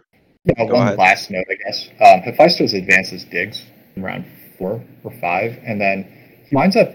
Uh, he's on the TP tile, but it's a dwellings round, and he winds up at passing out of this round with only five dwellings on his board, like on the like uh, on the board, and four of his TPs up because he's on the TP tile and he wants to score. He doesn't have Earth one, but like he builds like an extra dwelling or two. Like you know, he he does wind up getting that third town out, but like it's really by like the skin of his teeth, you know. Um, hmm I think that like you know there there actually was a world where that town was like a little easier if he had played a little more worker heavy, um, dug more stuff a little bit. But yeah, I mean obviously like it wound up working out fine for him. Um, okay, yeah, so I'm I'm good to move on as well. Okay. Uh, let's cover the last game of the uh, group stage tournament. Uh, JDI, uh, Zitcop Dwarves, SLF, Witches, and Ryan the Man Nomads that was played yesterday. And I gotta say that it was probably my favorite game, mostly because it was the most balanced and fair one. And as everyone, uh, I remember Xevox saying it like three times or four in the Twitch chat. He said that he he enjoys this game very well, uh, very much because everyone does uh, good stuff here, you know, for their own game. Right. We we see no uh, we see no disruptions like Claybo hurt digging run one or anything like that. Everyone focused on themselves, and everyone ended up, ended up with pretty you know good games. There were some minor uh, inefficiencies here and there, obviously. Uh, the most notable one for me was the price that Ryan the Man paid for Nomads, uh, which I'd argue was uh, too high.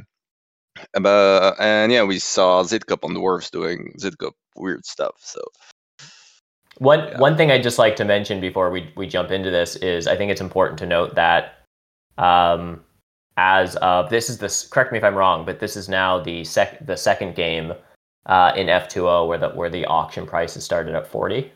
Right, right.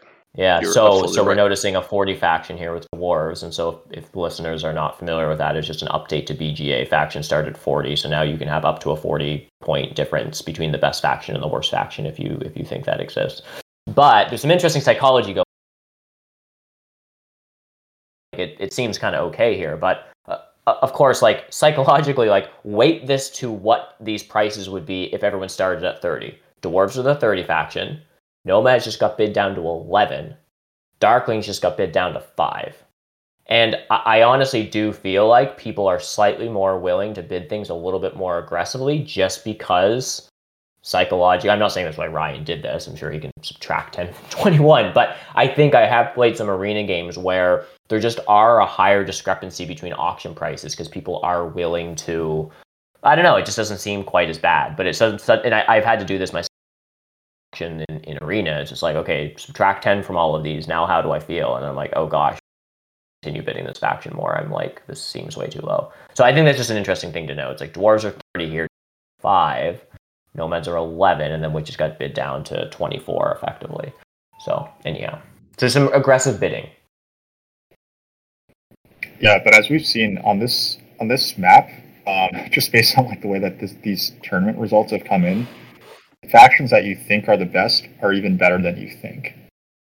Um, Right. That clearly winds up happening Yeah, in this that's- game. So, like, Darklings get some breaks, right? But like they also get some breaks against them. You know, like they lose their connection. That wasn't a guarantee.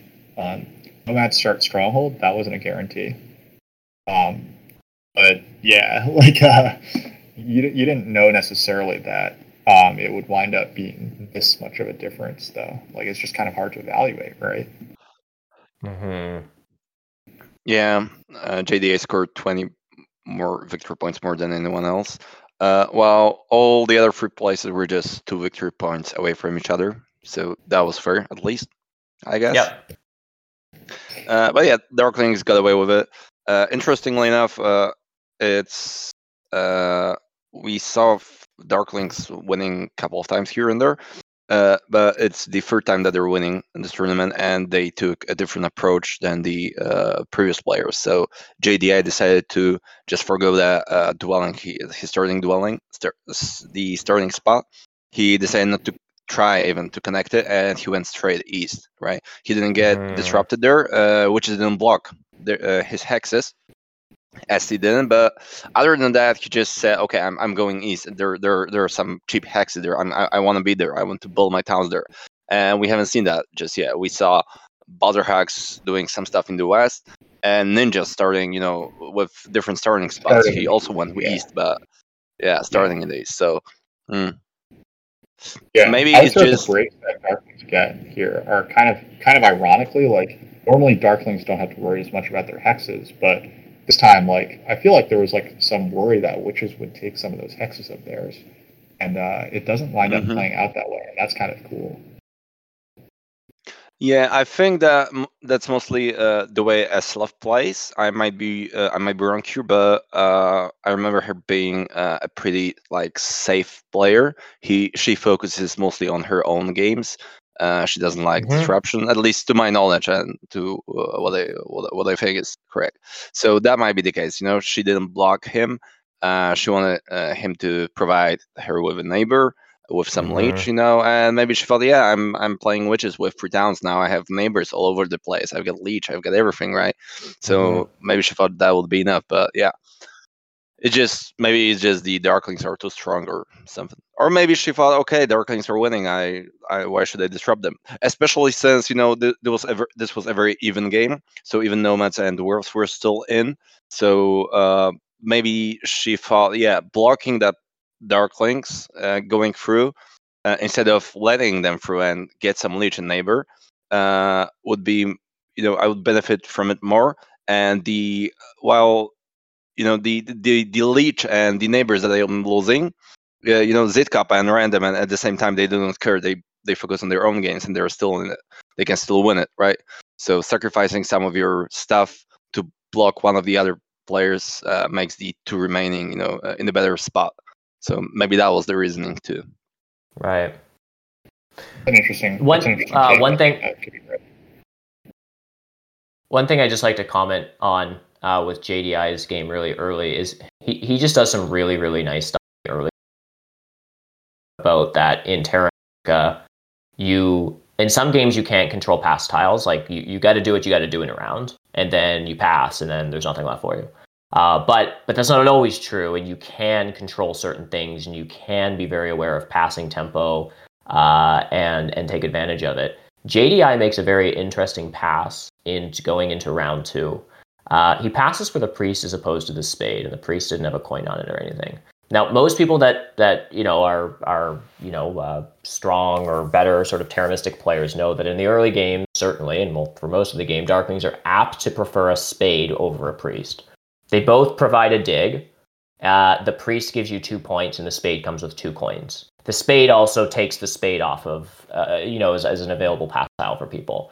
Uh, so you're you're being slightly annoying to other players, uh, and you're converting two victory points into two coins, which is very very good for a round two sanctuary so why on earth did JDI do that? I mean, uh, and I don't think he was just greeting points here. Um, my initial thought when he did that was like, oh, well, all the priest spots are open. Maybe that priest isn't a spade. Maybe that priest is a three spot, right? And and as it turns out, uh, uh, witches needed to convert their priest into a worker to get their stronghold out in round two, and so the three spot in the air was open.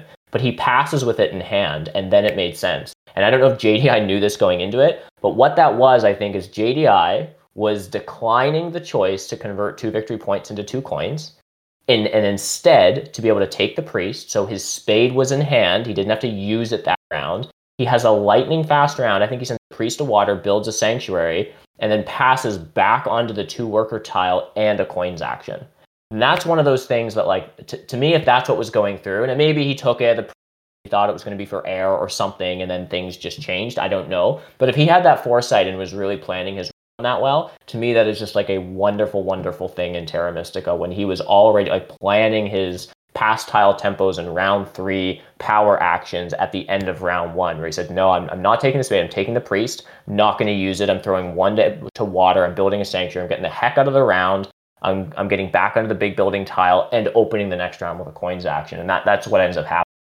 So when that sequence happens, now at the beginning of round three state, I'm like, oh, this looks really nice for yeah, it's like very, very, very tasteful uh, play by him. So anyhow, enough gushing over the Darklings game, but I, I just love when I see stuff like that. Yeah, I love the the point that that you're making here. Uh, and yeah, the here uh, it's the other uh, is the other situation. Uh, well, uh, about that, I want to try, and I've tried a couple of times, and I want to try it more. Uh, playing Darklings with starting with the uh, two worker style and taking single dig in round one as opposed to a priest in some scenarios where it can give me, you know, uh, when I deny somebody else's spade and also I get some tempo on pass tile, right? And the coins right. action. And it's almost exactly the same that you're saying. So, yeah, uh, I made it, uh, it actually worked for me one time, I remember, at a pretty strong table. Uh, but yeah, it's uh, it's almost the same here as you're saying, right? He has his mm-hmm. spade uh, in hand. He can use it wherever he wants. But yeah, he uh, he can. Well, maybe maybe he didn't, you know, like calculate everything uh, exactly, but he just thought, you know, sure. I wanted some tempo. But yeah, might might be the case. He's he's a strong enough player to see such things, and uh, yeah, maybe that's definitely the the reason here that he did that, and the fact that he uh, actually uh, thought about it around earlier, yeah, that's pretty exciting, and I I, mm-hmm. I love it. Mm-hmm. I, I miss that completely. Yeah, I and I would just say too to any any listeners who are like tr- like sort of you know uh, getting into Terra Mystica, you know you've sort of figured out base game strategy, but you're trying to get better at the game, and you're trying to figure out what part of the game to get better at. There's a lot of discussion about whether I take an econ favor, one or do this or it's like like get better at that right? Like that is a very tasteful part of the game that if you can get better at, you will profit off of it immensely. So I'll just leave people with that, but it's like get better at that part of the game because it will be very rewarding for you. Yeah, and I will just say that like one of like the great like challenges in this game is to figure out when to pass. Like, yes, um, like I think that if you're kind of uh, just looking to improve, like you know, and you know you're just like looking to improve in general, then like a good rule is just uh, never pass. Like never pass if you don't have to. Like build all the stuff that you can as long as it's like economically efficient, mm-hmm. right? If you're like building dwellings using your workers you're not like doing extra hard digs or like just building random trading posts that kill your economy. And like it's Mm-hmm. almost always good to just like build all the stuff that you can. But then sometimes, you know, it's like sometimes if like your cult rewards have lined up, pass tiles are correct, and you're getting the coins action, then it can be correct to just pass early and like you can get just as much economy um, by taking the coins next round and like getting the right pass tile. Like JDI had two workers coming in off the fire cult. Um, that priest Absolutely. was turning into another priest later. Um, so he had like those fire cult stuff, and you know, like he gets coins. It's just like, yeah, that's what you want. Yeah, And it's wonderful. Yeah. Um, yeah, but after that, like, I think that witches have a bunch of chances to possibly dig as hexes, but they don't. Um, as we discussed, like, maybe that's partly uh, Felice's style, but then partly that's just, you know, like, it, it partly it's just like slightly good breaks, and it just winds up breaking really well, and uh, no one else, you know, like dwarves quickly find out why they're dwarves on this map, i.e., Hmm. like they're not very good, you know, like it's it's kind of a kind of sad, right? Like Zikov kind of does all the right stuff, but like the fact is, like if green is in the game, dwarves are not going to have a good time on this map. Yeah, no landscape, right? Like there's a number of play part like hexes on this map that I can see a landscape going down to like help them, you know, jump over green a little bit, right? Like the red hex in the south. If that were a landscape, there'd be a get out of jail free, possibly get over to and do some other stuff. But like no landscape, green in. Yeah, wow, it's tough stuff. Yeah, you're just locked out, and that's it. Um, I mean, like he does, he still does some cool stuff. It's just, uh, I just wonder, like, if if this color matchup really is like forty points of difference between dwarves and uh, and dark. I think it might just be like maybe it is. Like I don't, I don't actually see that many inefficiencies like in a in Zitcom's game. Mm. No, Um, I, like I was just about to say, like this game actually looks okay for Zikob. Like, like he's got the center stretch. Like that's a really nice thing as gray on this map to get that center stretch, get a nice town, get all the leech, all the adjacency. Right, gets Earth One, Earth Two with the sanctuary kind of stuff. He hops around pretty quickly to those nice free grays in the west. Like, the, like the game in a sense kind of looks good for him, right? Um, but it's it's just not it's and it was played very well right but that's necessarily enough um Yeah. Uh, the last point I want to make here is uh, looping back to what I've said about uh, Essie here. Uh, she and Zitkab did a pretty good job uh, splitting the map here between each other. So uh, with color neighbors, that's sometimes very important. Uh, and here, uh, I really like the fact that she started on D6, which is the center green, as opposed to Mhm. C2, which is very, very often a starting spot for witches. And then, you know, uh, this way she said, okay, Zitkub, you take the west, I take the east, and we're both fine, right? We both get neighbors because there's nomads and darklings all over the place.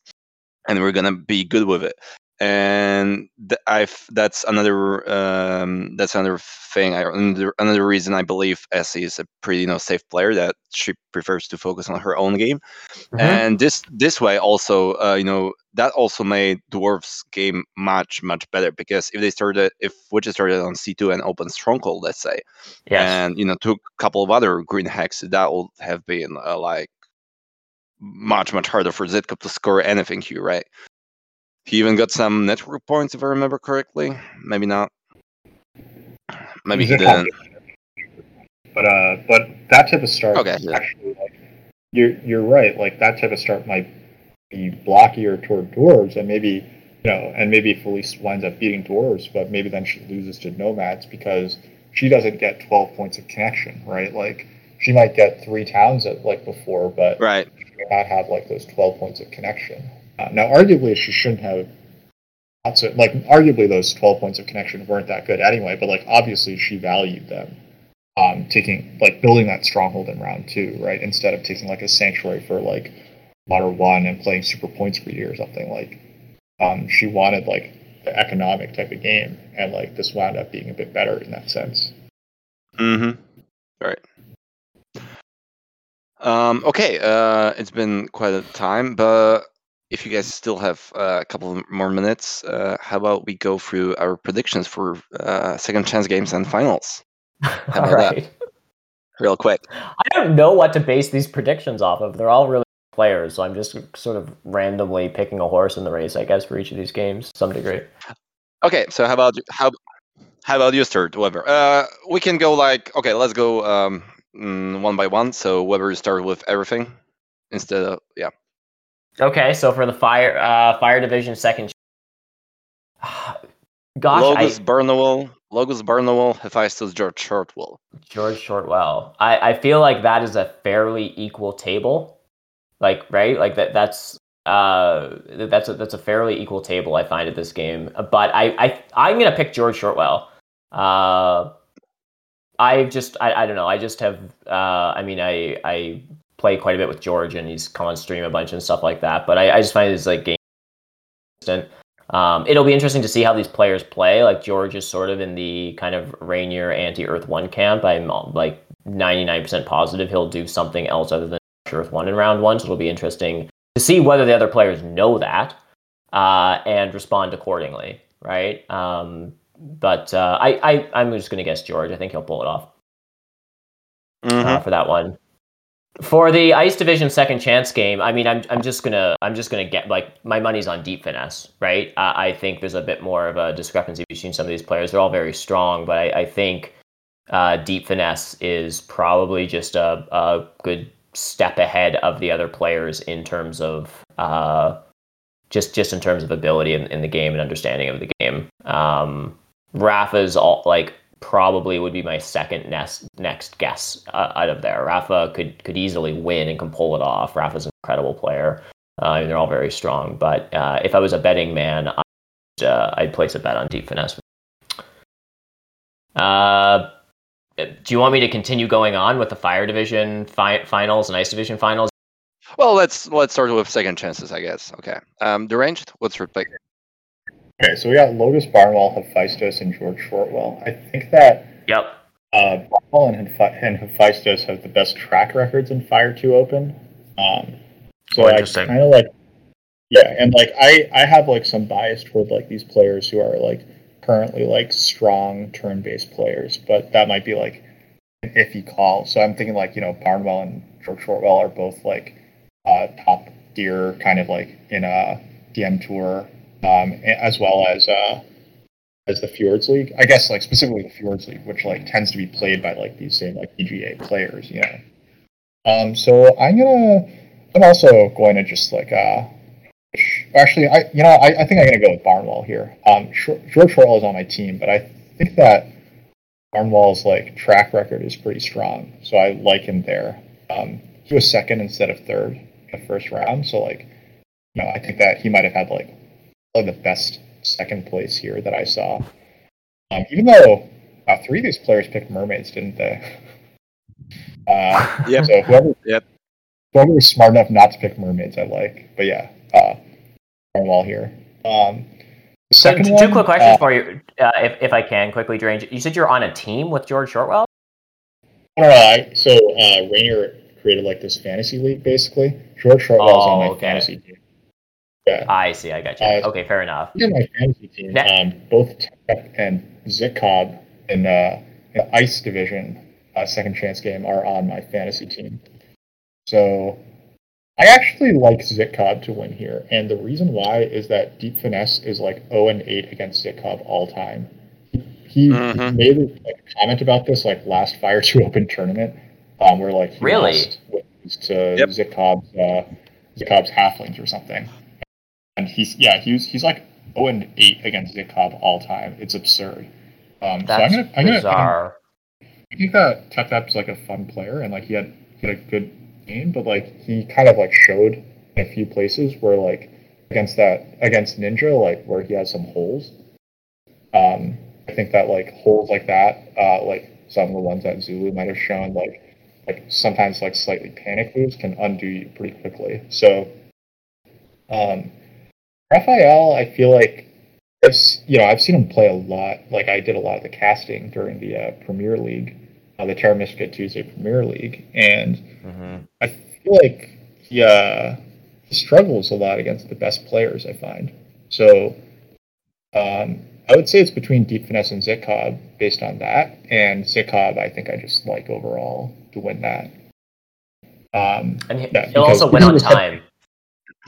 Yeah, I, I know, I, right? Like he, he'll play fast, he'll throw everyone off, and no one will know what they're doing. And next thing you know, he's just running away with the game. Should I move to the division finals? Uh, let me just real quick uh, take my picks Yeah, here. yeah, you're, you're, Uh, you're yeah, of course.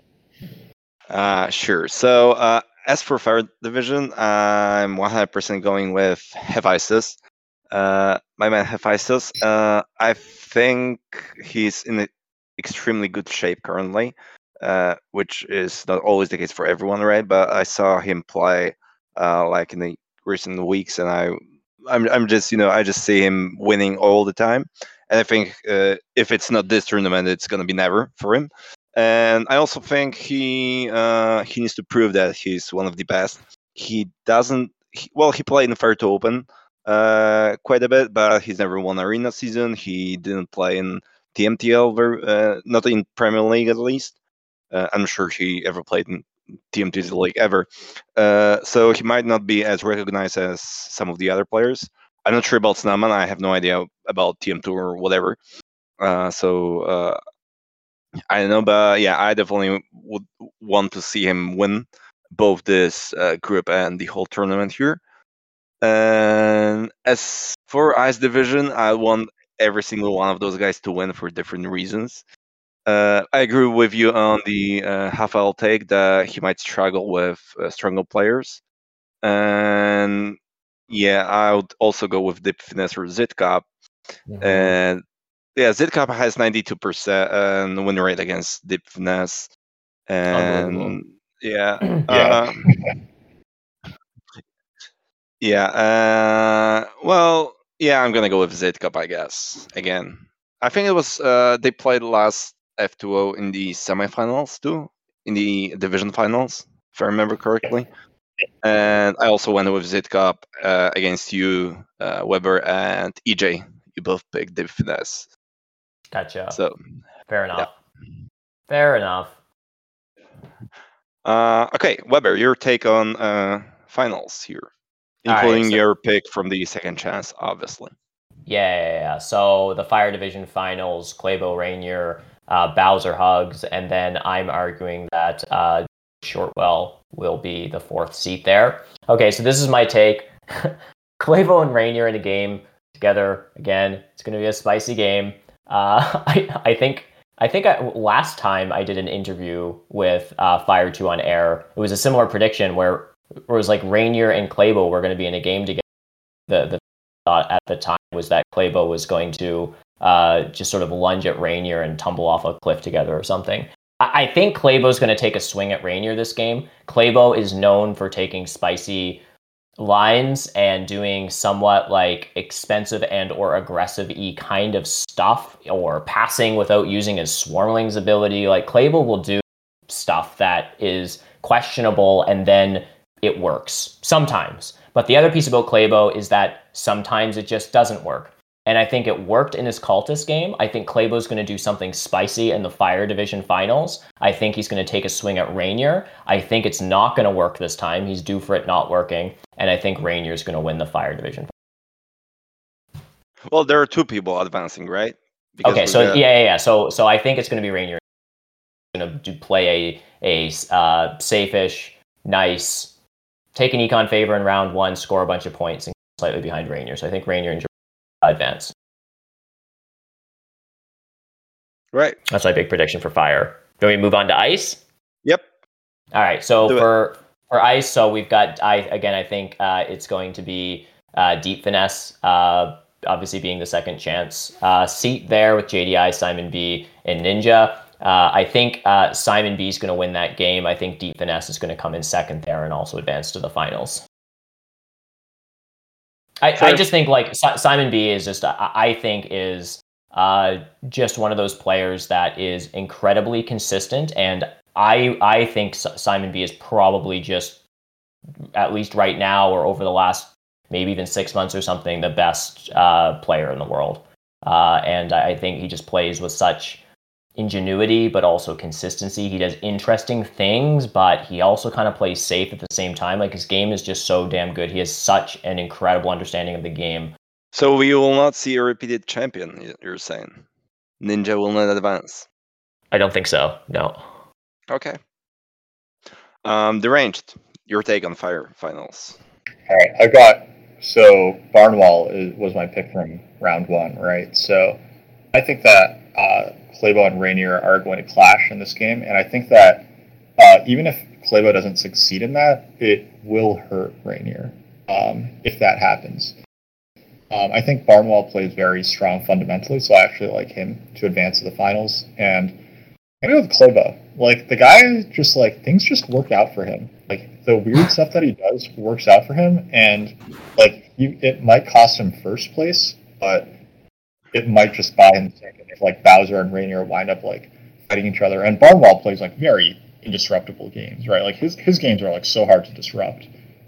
Um, so I think that he'll be like the winner of that, and I think that uh, Claybo might like rise from the ashes and the chaos, like uh, as the second place there. Um, for the other game, uh, we got I have Zitcob here with Ninja, Simon, and JDI, and I fully agree with what uh with what Weber is saying. I think Simon is like it's the consistency that I really like from him, and I just see him like playing super well against other strong players as well, right? Like he, Yeah. he performs really well against other strong players, so I really like that from him. Um, I think JDI and Zitcob are might be on like, no, I I mean they're they're both extremely good players, capable of beating anyone on any given day, but I think that Ninja's track record, um, know, again, like the track record, uh, he's won every F2O game that he's been in, right? Like, I like him to advance here as well, but with Simon. Okay, cool. Um, all right. As for me, for five finals, uh, Claybo, Rainier, Bowser, and Hephaestus was my pick. Uh, I have no idea. I want, as I said, I want Hephaestus to advance in this tournament, and that's what I'm gonna go with. Mm, the other pick would be, uh, I think, for I know I, I'm I'm going with Claybo here. I think that uh, Rainier, as you said, will go for some pure econ nice games, but uh, since it's uh, the only one player is going to advance and that's at stake, uh, I think the others will uh, be more prompt to take some risks, especially Claybo and Hephaestus, uh, and therefore, you know, that might not be enough. Uh, I'm not really sure they're to go against each other, although I'd love to see another end from Rainier. Uh, but I think it's to be like it's gonna end up like Rainier saying, "Okay, well, I, I went for it, but you know, somebody took my hex that they wanted to take it, and that's it." And my game was, you know, just went downhill from that because you know only one player advances, and there's you know too too much of a swing there. So uh, I'm gonna go with uh, Hephaestus and Claybo. Uh, as for as for Ice finals, um, I also wanted to go with Simon B, but I'm afraid that he's gonna try against some weird stuff again. Uh, but this time it's not gonna work. I've got a feeling, and uh, I believe that I want. Uh, well, I want. I chose Zitcop. Uh, I think he's gonna advance in the second chance game, but he's type of a player that uh, he proved numerous times that sometimes he for well his end game he he sometimes throws the game uh, uh, throws the game with a single move uh, and uh, because he's you know he's a fast player he sometimes doesn't calculate stuff he just goes with it. And i think he's just gonna make uh, uh, he's he's gonna do it again where he makes a like a small mistake and he's gonna regret it later but it's gonna end end up being uh, game costly. And I think it's gonna be uh, JDI is gonna slip through some somehow, similar to his Hmm, Darklings hmm. game, where he you know he just sits in the back, he gets a good deal out of a faction, uh, he gets leech, and he's just gonna win it safely. And the second pick would be, uh, well, okay, I'm gonna go with Ninja here. So we have very different finals tables. Can we just quickly review this and say like so so so the finals table in my uh, iteration of the multiverse is Rainier, George Shortwell, Simon B, and D Finesse. What do you guys have at the finals table? Deranged. Um, I've got Claybo, Barnwell, Ninja, and Simon. Okay, so we We have have a- one player overlapping. Simon. We have Simon overlapping. Uh, Super, what's your table? I've got Claybo, Hephaestus, Ninja, and JDI. So I have zero overlap with you, and I think you guys have one overlapping or something. Okay. Yeah. Okay. Um, So I, I can start. Do you, you want a prediction for the grand finals?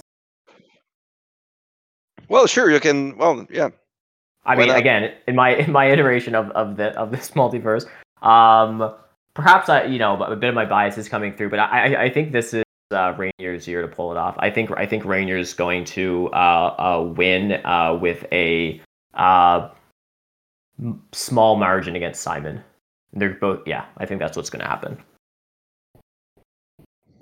Cool. Uh, my front, I have Claybo, Barnwell, Ninja, and Simon. I think, uh, I think I like Simon here. I think Simon will pull it off. Um, I think that he's just consistently played so well against such strong opponents. Um, and you know, he had like he had a game in round one where like he made some iffy choices and it worked out. Uh, I think that he'll be a little steadier this time, um, be a little more secure, and I think it'll just work out for him this time. Yeah, so um, I've got Claybo, Hephaestus, Ninja, and JDI. And even though I said I want Hephaestus to win this tournament, I think it's going to be uh, Claybo's year this time. The, uh, Lakes is a map that suits his gameplay somewhat. Uh, it's, you know, kind of unpredictable map. Uh, so yeah, that's, uh, I think that's, he feels, he feels pretty comfortable here. I think he's going to take it home. Nice. Okay. Um, Alright. All right. So uh, I just want to I just want to really quick like uh, for all the players who feel disrespected here right now. Um, there are five players that none of us picked to advance from any game. None of us picked Locus, Petbep, Raphael, Bowser, or actually you did pick JDI, right? So I did. Um, or no, Zikov we did pick as well. Okay, so Logos, Tetbet, Raphael, and Bowser. None of us picked you to advance, so you know, uh, if if by the time that you're listening to this, you guys have won the whole tournament, then uh, we all look really dumb. So that's uh, that's yeah, fair you- enough. Uh, if you feel offended, yeah, uh, we just offended you, so yeah. uh, Yeah, exactly. okay. And obviously, these are wild predictions, at least for me, based on very little. I've changed, but like, obviously, Locust could just win this entire tournament. Like, obviously, that's a there's a decent possibility. Nah, you know I mean? no way, he's winning. This. No? any of these- okay, No. Oh, He won't All right, survive fair- it. fair you know? I, I won't. I won't. No, no. That, I'm just trying to give the guy some respect, but you guys are just doubling down and saying that Uh, Locust. yeah, yeah, of course, of course, yeah. Fair enough. I won't stand Logos winning this tournament. I gotta say. What did Logos ever do to you? I, I- well, he's gonna keep reminding me of that every single bullet game and whatnot. Yeah. Well, at least I won Fire to Open, right? And you didn't even qualify. Yeah. That's that's not happening here. There there is no way it's happening. Um. Uh, all right. Uh, the last. Uh, well, it's been two hours already. Uh, I wanted to ask a real short question. My, let's hope it's short here. Um, with us here. Uh, about fractions. About fractions. I think that uh, with Darklings having so much play, and we've got like Simon B, who's an alchemist uh, specialist, uh, and I think we're gonna see more alchemists uh, in both second Mhm. chance games and maybe the Mhm. finals. We've got five games, by the way, so yeah, that, this may change. And maybe also, you know, the other players are, you know, uh, reviewing and analyzing the games, so they might go with it. Uh, I think we're gonna see more alchemists. Uh, we're also gonna see uh, a lot of nomads. We've got a couple of nomads players here and there Yes. definitely that's that's for sure uh and yeah well apart from that i'm not sure we're gonna see any more dwarves uh i'm not sure about green factions either Yeah. uh, well since since i'm saying they're gonna be alchemists maybe i know they're a bit more expansive factions so maybe green has some play uh, in it uh and they can might they might go pretty well on this map i don't know and we're definitely gonna see more brown here Yep, Uh, I I I agree. Uh, I I think I think uh, a takeaway from these games, and this goes to to what we discussed to some degree as well, is that the the the, fa- the factions that work really well on this map that benefit from lakes are the factions that are already very strong. Uh, that is not the case, for instance, on Fjords. So a player like Deep Finesse excels on a map like Fjords, where things are kind of more balanced a bit. And then Deep Finesse wants to throw in Auren in an ugly color wheel and get a, a, a sick price on them because everyone, uh, I raise my hand here, uh, will Uh. overbid Darklings and Cultists. And then he, like, whatever, right? Like, Deep Finesse like sort of more obscure factions in uglier color wheels. I think that's apt to be toned down even from players on lakes, right? Like we've seen some witches and dwarves picks on lakes, like you know dwarves dealing with a color neighbor and on lakes and no escapes, and I think we're going to see a bit of a tone down uh, of that being toned down a bit. I think the the the variance between bad factions on lakes with color neighbors and good factions on lakes with no color neighbors is just too high that even those players that like those sort of awkward uh, arrangements are less apt to sort of throw those in. So I, I think we'll see Alchemist, we'll see Wings. Uh, I don't think we're going to see someone tossing a sandwich Auren or anything crazy like that. Deranged, you wanna you wanna add something? I think that, uh, sadly for uh, enthusiasts like myself, I don't think we're going to see a lot of swarmlings this season. I think that people are just going to continue to put in mermaids and have these like pretty pretty decent opening and kind of lackluster overall games. That's my prediction. You're a Swarmlings enthusiast? I don't think I knew that about you. You I- didn't? Oh. yeah. No, he no, definitely I, is. yeah, I I love swarmlings. Um, I, I just I felt like Swarmlings are, are so 2021 and that we sort of Yeah, moved well, on I mean, a little I'm, bit as a uh, community. But you're not. I'm, I'm a type person, so what, what can I say? Yeah, but I, All I fair enough. we're not going to see enough swarmlings, given how like they should be resilient to like this type of uh, crunch. And I think that like, Yep. their type of game is actually like I, I think there are games where swarmlings can be kind of boring, but I actually think that on lakes, swarmlings kind of make for like a friendlier type of game where like they're not going to compete so hard for other hexes. They can handle color sandwiches and like you know black or green won't be as bothered by swarmlings being in the game. Um, think they can make for like prettier games and games that like have a different type of dynamic where like maybe you fight not so much for hexes but for pastiles and towns and cults. So um, I would love to see them, but I think we're going to see more mermaids and people just doing like sad attempts to dig advance late.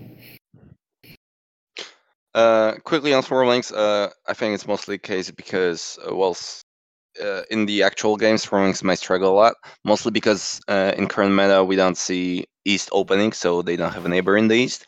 And Yeah. while in the West, uh, there's that blue hex that mermaids always start on. Uh, that can be a strand- stranded stronghold, but at the same time, where do you build your second town?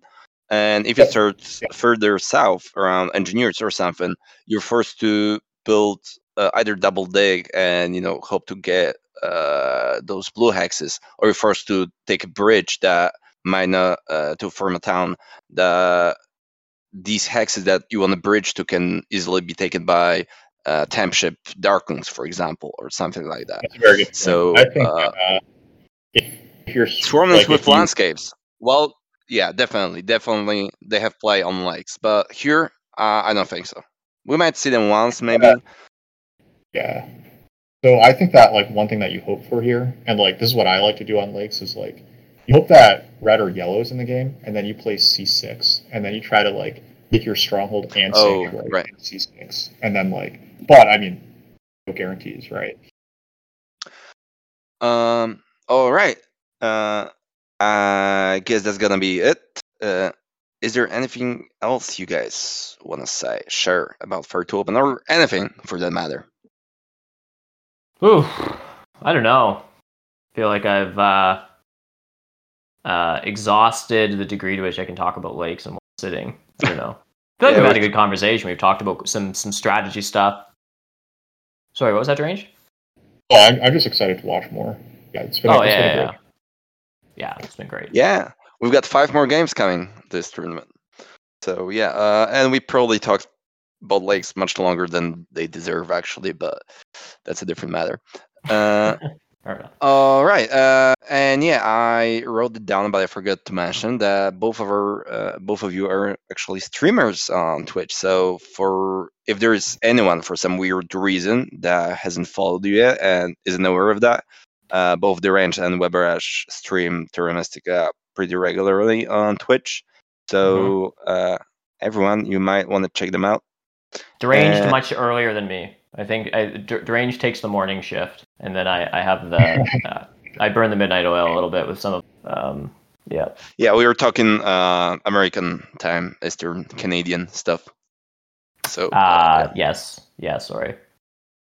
Eastern indeed. Just for the record. Uh, okay, uh, I hope uh, our crack bot here recorded all of this uh, because otherwise, not, I, we can just come back and have another two-hour discussion about lakes and all that But, stuff. but this time, but this time we'll condense it to like 30 minutes. We'll just know everything what we're saying in one go. So yeah. Yeah, yeah. Or I'm just gonna, you know, uh, I'm just gonna record. I, I still, still, since I still remember what you've, what you've guys been saying, I'm just gonna record myself and say whatever you've said. Right, fair enough. perfect. Yeah. Just misrepresent us a bit. That sounds good. True. Yeah. Um, okay. Uh, thanks everyone for uh, listening to us. Uh, thank you, Mhm. Weber and Derange, joining us here again. Thanks for having me on. So great. Thank you. Yeah. And yeah, I guess I'll see you guys next time. Good Sounds luck good. to all the players and congratulations to the future champion. Fair to open. Yeah. Right. All right. See Bye for you now. later, everyone. See ya.